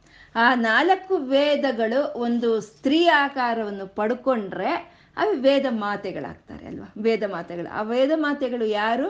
ಅಮ್ಮನವರ ಹೆಣ್ಣು ಮಕ್ಕಳು ಆ ಹೆಣ್ಣು ಮಕ್ಕಳೆಲ್ಲ ವೇದ ಮಾತೆಯರು, ನಾಲ್ಕು ಜನ ವೇದ ಮಾತೆಯರು ಹೋಗಿ ಅಮ್ಮನವರ ಪಾದಗಳಿಗೆ ನಮಸ್ಕಾರ ಮಾಡಿದಾಗ ಅಮ್ಮನವರ ಕಾಲಿನ ಒಂದು ಪಾದಗಳ ಮೇಲೆ ಇರೋ ಅಂತ ಒಂದು ಪಾರಾಣಿ ಅಂತೀವಲ್ವಾ? ಆ ಪಾರಾಣಿ ಬಂದು ಅಮ್ಮನವರ ಒಂದು ಬೈತ ವೇದ ಮಾತೆಯರ ಒಂದು ಬೈತೆಯಲ್ಲಿ ಸಿಂಧೂರವಾಗಿ ನಿಂತ್ಕೊಳ್ತಂತೆ. ಅಮ್ಮನವರ ಒಂದು ಪಾದಗಳ ಮೇಲೆ ಇರೋ ಅಂತ ಒಂದು ಪಾರಾಣಿ ಅವ್ರ ಬೈತಲೆಗೆ ಸಿಂಧೂರವಾಗಿ ಅಂಟ್ಕೊಳ್ತು ಅಂತ. ಅಥವಾ ವೇದ ಮಾತೆಯರ ಒಂದು ಸೌಭಾಗ್ಯ ಚಿಹ್ನವಾಗಿರೋ ಅಂಥ ಒಂದು ಸಿಂಧೂರ ಅಮ್ಮನವರ ಪಾದಗಳಿಗೆ ಅಂಟ್ಕೊಂತು ಅಂತ ನಾವು ಹೇಳ್ಬೋದು. ಅಂದರೆ ಆ ಸಿಂಧೂರ ಅನ್ನೋದು ಸೌಭಾಗ್ಯಕ್ಕೆ ಚಿಹ್ನವಾಗಿರೋ ಅಂದ್ರೆ ಅಂದರೆ ಆ ಶ್ರುತಿ, ಆ ಶ್ರುತಿಗಳ ವೇದಗಳು ಹೋಗಿ ಆ ಅಮ್ಮನವರಿಗೆ ನಮಸ್ಕಾರ ಮಾಡಿದಾಗ ಆ ಸಿಂಧೂರ ಅಂಟ್ಕೊಳ್ತು ತಲೆ ಮೇಲೆ ಅಂತ ಅವರು ವಶಿನ್ಯಾದಿ ವಾಗ್ದೇವತೆಯರು ವರ್ಣನೆ ಮಾಡಿದ್ರು. ಅಂದರೆ ಶ್ರುತಿ ಮಾ, ಶ್ರುತಿ ಅಂದ್ರೆ ವೇದಗಳು. ಆ ವೇದ ಮಾತೆಯರ ತಲೆ ಮೇಲೆ ಅಮ್ಮನವರು ಪಾದಗಳು ಇದೆ ಅನ್ನೋ ಒಂದು ಭಾವನೆಯನ್ನು ಅಲ್ಲಿ ಕೊಟ್ಟಿದ್ದು. ಇಲ್ಲಿ ಗುರುಗಳು ಹೇಳ್ತಾ ಇದ್ದಾರೆ, ಶ್ರುತೀನ ಮೂರ್ಧಾನೋ ದದತಿ ತವಯೌ ಶೇಖರತಯ. ಶ್ರುತೀನ ಮೂರ್ಧಾನೋ ಅಂದ್ರೆ, ಶ್ರುತಿ ಅಂದ್ರೆ ವೇದಗಳು, ಮೂರ್ಧಾನೋ ಅಂದ್ರೆ ಊರ್ಧ್ವ ಭಾಗ. ಅಂದ್ರೆ ಶ್ರುತಿಗಳ ಊರ್, ಊರ್ಧ್ವ ಭಾಗದಲ್ಲಿ, ಅಂದ್ರೆ ಕೊನೆಯಲ್ಲಿ, ವೇದಗಳ ಕೊನೆಯಲ್ಲಿ ನಿನ್ನ ಪಾದಗಳು ಇದೆ ಅಂತ. ವೇದಗಳಿಗೆ ಕೊನೆ ಯಾವುದು? ವೇದಾಂತ. ವೇದಾಂತವೇ ವೇದಗಳ ಕೊನೆ ಅಲ್ವಾ? ಆ ವೇದಾಂತಗಳನ್ನೇ ದಾನ್ಯ ಉಪನಿಷತ್ತು ಅಂತ ಹೇಳ್ತಾರೆ, ಉಪನಿಷತ್ತು ಅಂತ ಹೇಳ್ತಾರೆ. ಈ ವೇದಗಳು ನಮಗೆ ನಾಲ್ಕು ವಿಧ ಇರುತ್ತೆ, ನಾಲ್ಕು ಭಾಗಗಳಾಗಿರುತ್ತೆ, ಯಾವುದೇ ವೇದವಾಗಲಿ. ಅದನ್ನೇ ಸಂಹಿತ, ಬ್ರಾಹ್ಮಣ್ಯ ಆರಣ್ಯಕ ಮತ್ತೆ ಉಪನಿಷತ್ತು ಅಂತ ಹೇಳ್ತಾರೆ. ಆ ಉಪನಿಷತ್ತು ಅನ್ನೋದು ಕೊನೆಯದು, ಅದು ವೇದಾಂತ. ಅಂದರೆ ಇವಾಗ ಲಾಯರ್ ಏನೇ ಆರ್ಗ್ಯೂ ಮಾಡಿದ್ರು ಜಡ್ಜ್ಮೆಂಟ್ ಕೊಡೋ ಅಂತ ಒಂದು ಆ ಜಡ್ಜ್ದೇ ಕೊನೆಯ ಮಾತು ಅಲ್ವಾ? ಅದನ್ನೇ ನಾವು ತೀರ್ಪು ಅಂತ ಹೇಳ್ತೀವಿ, ಅದನ್ನೇ ಜಡ್ಜ್ಮೆಂಟ್ ಅಂತ ಹೇಳ್ತೀವಲ್ವಾ? ಹಾಗೆ ಈ ವೇದಾಂತಗಳು ಆಗಿರೋ ಉಪನಿಷತ್ತುಗಳು ಏನಿದೆಯೋ, ಅದೇ ಫೈನಲ್ ಜಡ್ಜ್ಮೆಂಟ್ ಅಂತ, ಅದನ್ನೇ ತೀರ್ಪು ಅಂತ ಹೇಳೋದು. ಅಂದರೆ ಆ ಉಪನಿಷತ್ತುಗಳು ಏನು ಹೇಳುತ್ತೆ ಹಾಗೆ ಅಂತಂದರೆ, ಅದೇನು ಹಾಗಲಕಾಯಿ, ಬದನೆಕಾಯಿ ಅಂತ ಅದು ಇದು ಹೇಳಲ್ಲ ಉಪನಿಷತ್ತುಗಳು. ಅಥವಾ ನೀನು ಈ ವ್ರತ ಮಾಡು, ಈ ಪೂಜೆ ಮಾಡು, ನಿನಗೆ ಇರೋ ಕಷ್ಟಗಳು ತೀರಿ ಹೋಗುತ್ತೆ ಅಂತ ಹೇಳಲ್ಲ. ಅಥವಾ ನೀನು ಈ ರೀತಿ ಒಂದು ಇದು ಮಾಡು, ಅದರಿಂದ ನಿನಗೆ ಪುಣ್ಯ ಬರುತ್ತೆ ಅಂತ ಹೇಳಲ್ಲ. ಸ್ಪಷ್ಟವಾಗಿ ಬರೀ ಒಂದು ಆ ಬ್ರಹ್ಮಜ್ಞಾನವನ್ನು ಮಾತ್ರನೇ, ಆ ನಿರ್ವೀಕಾರಳಾದ, ನಿರು, ಆಕಾರವಿಲ್ದಲೆ ಆ ನಿರ್ಗುಣ ಬ್ರಹ್ಮಳ ಒಂದು ಜ್ಞಾನವನ್ನು ಮಾತ್ರನೇ ಹೇಳೋ ಅಂಥದ್ದನ್ನು ಉಪನಿಷತ್ತುಗಳು ಅಂತ ಹೇಳ್ತಾರೆ. ಅದು ಆ ಉಪನಿಷ ಅದೇ, ಅದು ಒಂದು, ಅದೇ ಒಂದು ಫೈನಲ್ ಜಡ್ಜ್ಮೆಂಟ್ ಅಂತ ಹೇಳುವಾಗ, ಆ ಪರಬ್ರಹ್ಮಳ ಏನು ಅಂತ ಒಂದು ಜ್ಞಾನವನ್ನು ಕೊಡೋ ಅಂಥದ್ದೇ ಅದನ್ನೇ ಉಪನಿಷತ್ತುಗಳು ಅಂತ ಹೇಳೋದು. ಅದು ಎಲ್ಲಿದೆ? ಆ ಶ್ರುತಿ ವೇದಗಳ ಒಂದು ಕೊನೆಯ ಭಾಗದಲ್ಲಿ ಇದೆ ಅಂತ ವೇದಗಳ ಕೊನೆಯ ಭಾಗದಲ್ಲಿ. ಅದ್ರ ಮೇಲೆ ಅಮ್ಮನವರ ಪಾದಗಳು ಇದೆ. ಶ್ರುತಿನ, ಮೂರ್ಧಾನೋ, ದದತಿ, ತವಯವು ಶೇಖರತಯ ಅಂತ. ಅಂದರೆ ಹಾಗೆ ಆ ಉಪನಿಷತ್ತುಗಳು ನಮಗೆ ತಿಳಿಸ್ಕೊಡೋ ಅಂಥದ್ದು ಪರ, ಆ ಪರಬ್ರಹ್ಮಳ ಜ್ಞಾನವನ್ನು ಮಾತ್ರನೇ ಕೊಡುತ್ತವೆ ಉಪನಿಷತ್ತುಗಳು. ಪರಬ್ರಹ್ಮಳ ಬಗ್ಗೆ ಮಾತ್ರನೇ ಹೇಳೋ ಹಾಗೆ ಶಂಕರರು ಆ ಪರಬ್ರಹ್ಮ ಜ್ಞಾನವನ್ನು ನಮ್ಮಂಥ ಎಲ್ಲ ಭಕ್ತರ ಒಂದು ಮನಸ್ಸಲ್ಲಿ ಒಂದು ಮೂಡಿಸೋದಕ್ಕೋಸ್ಕರ ಅವತಾರ ತಾಳಿ ಬಂದವರು ಶಂಕರರವರು. ಆ ಪರಬ್ರಹ್ಮಳ ಏನು ಅಂತ ನಮ್ಗೆ ತೋರಿಸ್ಕೊಡೋದಕ್ಕೋಸ್ಕರನೇ ಅವರು ಅವತಾರ ತಾಳಿ ಬಂದಂಥವ್ರು ಅದಕ್ಕೆ ಅವರು ಉಪನಿಷತ್ತುಗಳಿಗೆ ಒಂದು ಭಾಷ್ಯವನ್ನು ಬರೆದ್ರು. ಮತ್ತೆ ಈ ಎಲ್ಲ ಉಪನಿಷತ್ತುಗಳ ಸಾರವಾದಂಥ ಭಗವದ್ಗೀತೆಗೆ ಭಾಷ್ಯವನ್ನು ಬರೆದ್ರು. ಮತ್ತು ಬ್ರಹ್ಮಸೂತ್ರಗಳಿಗೆ ಭಾಷ್ಯವನ್ನು ಬರುತ್ತಾರೆ ಅಂದ್ರೆ ಆ ಪರಬ್ರಹ್ಮಳ ಒಂದು ಜ್ಞಾನವನ್ನು ನಮ್ಮಂತ ಅವ್ರಿಗೆ ಕೊಡೋದಕ್ಕೋಸ್ಕರನೇ ಅವತಾರ ತಾಳಿ ಬಂದಂಥ ಅವರು ಅವರು ಶಂಕರರು ಅವರು. ಈ ಶ್ರುತೀನ ಮೂರ್ಧಾನೋ ದದತಿ ತವಯವು ಶೇಖರತಯ. ಮಮಾಪ್ಯೇತವ ಮಾತಃ ಶಿರಸಿ ದಯೆಯ ದೇಹಿ ಚರಣವು ಹಾಗೆ ಉಪನಿಷತ್ತುಗಳ ಮೇಲೆ ಇರೋಂಥ ಒಂದು ನಿನ್ನ ಪಾದಗಳು, ಆ ಉಪನಿಷತ್ತು ಜ್ಞಾನವನ್ನು, ಆ ಪರಬ್ರಹ್ಮಳ ಜ್ಞಾನವನ್ನು ಕೊಡೋ ಅಂತ ನಿನ್ನ ಪಾದಗಳು ಮಮಾಪ್ಯೇತವು ಮಾತಃ. ಅಮ್ಮ ನನ್ನ ಶಿರಸಿ ದಯೆಯ ದೇಹಿ ಚರಣವು, ಅಂತ ನಿನ್ನ ಪಾದಗಳ, ಪಾದಗಳನ್ನ ಉಪನಿಷತ್ತುಗಳ ಮೇಲೆ ಇರೋ ನಿನ್ನ ಪಾದಗಳನ್ನ ನನ್ನ ತಲೆ ಮೇಲೆ ಇಡು ತಾಯಿ ನೀನು ಅಂತ ಇಲ್ಲಿ ಬೇಡ್ಕೊಳ್ತಾ ಇದ್ದಾರೆ ಗುರುಗಳು. ಮಾತಃ, ಅಮ್ಮ ಮಾತಃ, ಅಮ್ಮ, ಶಿರಸಿ ದಯೆಯ ದೇಹಿ ಚರಣವು, ನನ್ನ ತಲೆ ಮೇಲೆ ಇಡು ನಿನ್ನ ಪಾದಗಳನ್ನ ಅಂತ. ಅಂದ್ರೆ ಸುಮ್ಮನೆ ಇಡ್ತಾಳ ಅಮ್ಮ ಅಂತಂದ್ರೆ ದಯೆಯ, ದಯೆ ಮಾಡಿ ಆ ಉಪನಿಷತ್ತುಗಳ ಮೇಲೆ ಇರೋ ಅಂತ ನಿನ್ನ ಪಾದಗಳನ್ನ ದಯೆ ಮಾಡಿ, ದಯೆ ತೋರಿ, ನನ್ನ ತಲೆ ಮೇಲೆ ಇಡು ತಾಯಿ ನೀನು ಅಂತ ಗುರುಗಳು ಇಲ್ಲಿ ಬೇಡ್ಕೊಳ್ತಾ ಇದ್ದಾರೆ ಅಮ್ಮನವ್ರನ್ನ. ಮತ್ತೆ ಎಂಥ ಪಾದಗಳು ಅವು ಹಾಗೆ ಅಂತಂದ್ರೆ ಯಯೋಹೋ ಪಾದ್ಯಂ ಪಾತಃ ಪಶುಪತಿ ಜಟಾಜೂಟ ತಟಿನಿ ಅಂತೆ. ಆ ಪಶುಪತಿ, ಆ ಈಶ್ವರನ ಜಟೆಯಲ್ಲಿ ಇರೋಂಥ ಗಂಗವೇ ಪಾದ್ಯವಾಗಿರ್ದೆ ಅಮ್ಮನವರ ಒಂದು ಪಾದಗಳಿಗೆ ಅಂದ್ರೆ ಆ ಆ ಗಂಗೆನೇ ಅಮ್ಮನವರ ಪಾದಗಳನ್ನು ತೊಳಿತಾ ಇದೆ. ಆ ಅಮ್ಮನವರ ಪಾದಗಳನ್ನು ತೊಳೆಯುವಂತ ಪಾದ್ಯವಾಗಿದೆ ಆ ಪವಿತ್ರವಾದ ಗಂಗಾ. ಅಂದ್ರೆ ಪವಿತ್ರ ಗಂಗಾ ಜಲದಿಂದ ತೊಳೆದಿರೋ ಅಂತ, ತೊಳಸ್ಕೊಂಡಿರೋ ಅಂತ, ಆ ಪರಮ ಪವಿತ್ರವಾದಂಥ ಒಂದು ಪಾದಗಳು, ನಿನ್ನ ಪಾದಗಳು ಅಂತ ಯಯೋಹೋ ಪಾದ್ಯಂ ಪಾತಃ ಪಶುಪತಿ ಜಟಾಜೂಟ ತಟಿನಿ. ಯಯೋಹೋ ಲಾಕ್ಷ್ಯ ಲಕ್ಷ್ಮೀ ಅರುಣ ಹರಿ ಚೂಡಾಮಣಿ ರುಚಿ. ಸಂಜೆ ಆದರೆ ಅದೆಂಥ ಪಾದ ಪಾದಗಳವು? ಉಪನಿಷತ್ತದ ಮೇಲೆ ಇದೆ. ಮತ್ತೆ ಆ ಗಂಗೆಯಿಂದ ಅದು ಪಾದ್ಯವನ್ನಾಗಿ ಸ್ವೀಕಾರ ಮಾಡ್ತಾ ಇದೆ ಗಂಗಾ ನದಿಯ ಒಂದು ಜಲವನ್ನೇ.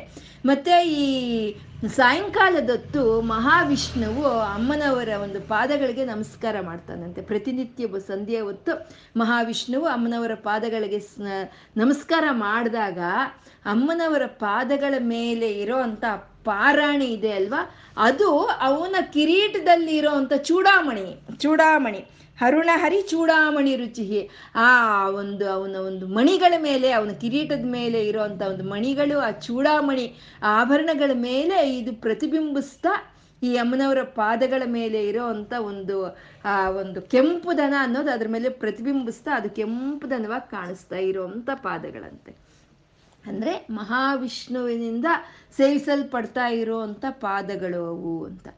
ಮತ್ತೆ ಮಹಾವಿಷ್ಣು ಏನೋ ಅಮ್ಮನವ್ರಿಗೆ ನಮಸ್ಕಾರ ಮಾಡ್ದ ಅಂತಂದ್ರೆ ಸರಿ ಒಪ್ಕೋಬಹುದು ಮತ್ತೆ ಏನು ರುದ್ರನೇನು ಪಶುಪತಿ ಜಟಾಜೂಟ ತಟಿನಿ ಅಂತ ಹೇಳ್ತಾ ಇದೆ. ಅಂದ್ರೆ ಹರಿಹರ ಬ್ರಹ್ಮಾದ್ರು ಎಲ್ಲ ನಮಸ್ಕಾರ ಮಾಡೋ ಅಂತ ಪಾದಗಳು ಅವು ಅಂತ.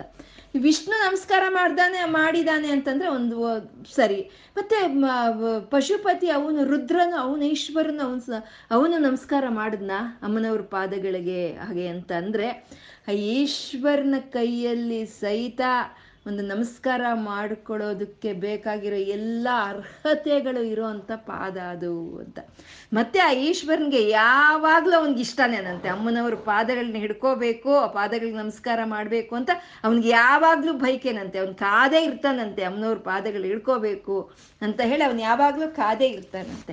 ಹಾಗೆ ಅವನು ಬ, ಮುಂದೆ ಬರ್ತಾನೆ. ಆ ರುದ್ರನು, ಆ ಈಶ್ವರನು ಈಗ ಮುಂದೆ ಬಂದಾಗ ಬೊಗ್ಗಕ್ಕೆ ಅವನಿಗೇನೋ ಇಷ್ಟ, ಅಮ್ಮನವ್ರ ಪಾದಗಳು ಹಿಡ್ಕೋಬೇಕು, ಸ್ನ, ನಮಸ್ಕಾರ ಮಾಡಬೇಕು ಯಾಕೆಂದ್ರೆ ನಾನು ಸಹಿತ ನಮಸ್ಕಾರ ಮಾಡೋದಕ್ಕೆ ಅದಕ್ಕೆ ಅರ್ಹತೆ ಇರುವಂತ ಪಾದಗಳು ಅಂತ ಅವನಿಗನ್ಸುತ್ತೆ. ಆದರೆ ಅಮ್ಮನವ್ರಿಗೆ, ಅಮ್ಮನವ್ರ ಈಶ್ವರ ಬಗ್ಗಿದ ತಕ್ಷಣ ಅಮ್ಮನವ್ರ ಕಾಲು ಹಿಂದೆ ತಗೊಂಡ್ರಂತೆ. ಅಮ್ ಅಮ್ಮನವ್ರು ಯಾವಾಗ ಕಾಲು ಹಿಂದೆ ತಗೊಂಡ್ರೋ ಆವಾಗ ಈ ಈಶ್ವರನ ತಲೆ ಮೇಲೆ ಸ್ವಲ್ಪ ಅವನ ತಲೆ ಹಿಂಗೆ ಬಗ್ಗಿಸ್ತಾನಲ್ವಾ? ಪಾದಗಳಿಗೆ ನಮಸ್ಕಾರ ಮಾಡಬೇಕು ಅಂತ ಸ್ವಲ್ಪ ಬಗ್ಗಿಸ್ತಾನಲ್ವಾ? ಆವಾಗ ಆ ಈಶ್ವರನ ತಲೆ ಮೇಲೆ ಇರೋ ಒಂದು ಗಂಗೆ ಅದು ಧುಮುಕ್ತಂತೆ ಅಮ್ಮನವ್ರ ಪಾದಗಳ ಮೇಲೆ. ಯಾಕೆ ಅಂದರೆ ಗಂಗೆಗೇನು ಅಮ್ಮನವ್ರನ್ನ ಕಂಡ್ರೆ ಈರ್ಷೆ ಇಲ್ಲ. ಗಂಗೆಗೆ ತನ್ನ ಪತಿಯ ತಲೆ ಮೇಲೆ ನನಗೆ ಸ್ಥಾನವನ್ನು ಕೊಟ್ಟಿದ್ದಾಳಲ್ಲ ಅನ್ನೋ ಆ ಪೂಜ್ಯ ಭಾವನೆ, ಆ ಒಂದು ಕೃತಜ್ಞತೆ ಆ ಗಂಗೆಯಲ್ಲಿ ಯಾವಾಗಲೂ ಇರುತ್ತೆ. ಅದು ಯಾವಾಗಲೂ ಸಮಯಕ್ಕೆ ಕಾಯ್ತಾ ಇರುತ್ತೆ. ಇವಾಗ ಯಾವಾಗ ಈಶ್ವರ ಸ್ವಲ್ಪ ಬೊಗ್ಗದ್ನೋ ಆವಾಗ ಅಮ್ಮನವ್ರ ಪಾದಗಳ ಮೇಲೆ ಧುಮುಕ್ತಂತೆ ಆ ಗಂಗಾ ನದಿಯೋ, ಗಂಗೆ ಅನ್ನೋದು ಅಮ್ಮನವ್ರ ಪಾದಗಳ ಮೇಲೆ ಧುಮುಕೆ, ಅದು ಆ ಪಾದಗಳಿಗೆ ಪಾದ್ಯವಾಯ್ತಂತೆ ಅಂತ ಇಲ್ಲಿ ಗುರುಗಳು ನೀ ಹೇಳ್ತಾ ಇರೋದು. ಅಯ್ಯೋ ಪಾದ್ಯಂ ಪಾತಃ ಪಶುಪತಿ ಜಟಾಜೂಟ ತಟಿನಿ ಅಂತ. ಮತ್ತೆ ಈ ಶ್ರೀಹರ್ಷ ಕವಿಗಳು ದೊಡ್ಡ ಕವಿ ಅಂತ ನಾವು ಹೇಳ್ಕೊಂಡಿದ್ದೀವಲ್ವ? ಕಾಳಿದಾಸರನ್ನ ಮಿಂಚೋ ಅಂತ ಒಂದು ಕವಿತ್ವ ಇರೋಂಥ ಕವಿಗಳವರು. ಅವರು ಬರೀತಾರಂತೆ ಆ ಈಶ್ವರನು ನಮಸ್ಕಾರ ಮಾಡಕ್ಕೆ ಬಂದಾಗ ನಿನ್ನ ಪಾದಗಳು ಮುಡ್ಚ್ಕೊಳುತ್ತಮ್ಮ ನಿನ್ನ ಪಾದಾರವಿಂದಗಳು ಅಂದರೆ ನಿನ್ನ ಪಾದ ಪದ್ಮಗಳು ಮುಡ್ಚ್ಕೊಳ್ತು ಅಂತ ಅವ್ರು ಬರೆದಿದ್ದಾರಂತೆ. ಆ ಪದ್ಮ ಯಾವಾಗ ಮುಡ್ಚ್ಕೊಳುತ್ತೆ ಸೂರ್ಯ ಬಂದಾಗ ಅರಳುತ್ತೆ. ಚಂದ್ರ ಬಂದಾಗ ಮುಡ್ಚ್ಕೊಡುತ್ತೆ. ಇವಾಗ ಈಶ್ವರನ ನಮಸ್ಕಾರ ಮಾಡಕ್ ಬಗ್ದಾಗ ಆ ಪಾದ ಪದ್ಮಗಳು ಮಡಚ್ಕೊಳ್ತು ಅಂದ್ರೆ ಈಶ್ವರನ ತಲೆ ಮೇಲೆ ಇರೋ ಚಂದ್ರ ಅಮ್ಮನವ್ರ ಪಾದಗಳ ಹತ್ರ ಬಂದ ಅಂತ. ಆ ಚಂದ್ರ ಬಂದಿದ್ದಕ್ಕೆ ಅಮ್ಮನವರ ಒಂದು ಪಾದ ಪದ್ಮಗಳು ಮುಡ್ಚ್ಕೊಳ್ತು ಅಂತ ಶ್ರೀಹರ್ಷ ಅನ್ನೋರು ಅವರು ಅವರು ಬರೆದಿದ್ದಾರಂತೆ. ಹಾಗೆ ಎಂತ ಇದು ಅಲ್ವಾ ಅಂದರೆ ಅಮ್ಮನವರ ಪಾದಗಳು ಎಂಥ ಪಾದಗಳು ಅಂದರೆ ಹರಿಹರ ಬ್ರಹ್ಮಾದರಿಂದ ಸೇವನೆಯನ್ನು ಸ್ವೀಕಾರ ಮಾಡ್ತಾ ಇರೋವಂಥ ಮಹಾ ಪಾದಗಳು ಅವು. ಮತ್ತೆ ಈ ವಿಷ್ಣುವನೇನೋ ಹೇಳಿದ್ರು, ಈಶ್ವರನೇನೋ ಹೇಳಿದ್ರು, ಮತ್ತೆ ಆ ಬ್ರಹ್ಮ ಎಲ್ಲಿ? ಬ್ರಹ್ಮ ಎಲ್ಲಿ ನಮಸ್ಕಾರ ಮಾಡಿದ್ದು ಅಂದ್ರೆ ಮೊದಲನೇ ಲೈನಲ್ಲಿ ಹೇಳಿದ್ದೆ ಬ್ರಹ್ಮನ ಶ್ರುತಿನ ಮೂರ್ಧಾನೋ ದದತಿ ಅಂದ್ರೆ ಶ್ರುತಿ ಅಂತಂದ್ರೆ ವೇದಗಳು. ನಾಲ್ಕು ವೇದಗಳು ತನ್ನ ಒಂದು ನಾ ಚತುರ್ ಮುಖವಾಗಿ ಇರೋ ಅಂತ ಬ್ರಹ್ಮನ ಆ ವೇದಗಳೇ ಅವನ ಅವನ ಒಂದು ಮುಖ. ವೇದಗಳೆಲ್ಲ ಹೋಗಿ ನಮಸ್ಕಾರ ಮಾಡ್ತವು ಅಂತಂದ್ರೆ ಬ್ರಹ್ಮ ಹೋಗಿ ನಮಸ್ಕಾರ ಮಾಡ್ದ ಅಂತ. ಅಂದ್ರೆ ಹರಿ, ಹರ, ಬ್ರಹ್ಮಾದರ ನಮಸ್ಕಾರ ಮಾಡಿ ಆರಾಧನೆ ಮಾಡ್ತಾ ಇರೋ ಅಂತ ನಿನ್ನ, ಆ, ಗಂಗೆಯೇ ನನ್ನ, ನಿನ್ನ ಪಾದಗಳನ್ನ ಒಂದು ಪಾದ್ಯವಾಗಿರುವಂತ ನಿನ್ನ ಪವಿತ್ರವಾದಂಥ ಪಾದಗಳನ್ನ ಮಾತಾ, ದಯೆಯ, ಶಿರಸಿ ದಯೆಯ, ದೇಹಿ ಚರಣವು ದಯೆ ಮಾಡಿ ತಾಯಿ ಅಂತ ಪಾದಗಳನ್ನ ನನ್ನ ತಲೆ ಮೇಲೆ ಇಡು ತಾಯಿ ಅಂತ ಶಂಕರರು ಇಲ್ಲಿ ಬೇಡ್ಕೊಳ್ತಾ ಇದ್ದಾರೆ ಅಮ್ಮನವ್ರನ್ನ. ಈ ಪಾದಗಳ ವರ್ಣನೆಗೆ ಬರೋ ಅಷ್ಟೊತ್ತಿಗೆ ಆ ಶಂಕರರ ಒಂದು ಭಕ್ತಿ ಭಾವ ಅನ್ನೋದು ಹುಕ್ಕಿ ಹರಿಯುತ್ತೆ ಇಲ್ಲಿ. ಇಲ್ಲಿ ಯಾವುದೇ ವಿಧವಾದ ವಿಶೇಷಗಳಲ್ಲೂ ಇಲ್ಲ, ಯಾವುದೇ ವಿಧವಾದ ಸಂಬೋಧನೆಯೂ ಇಲ್ಲ.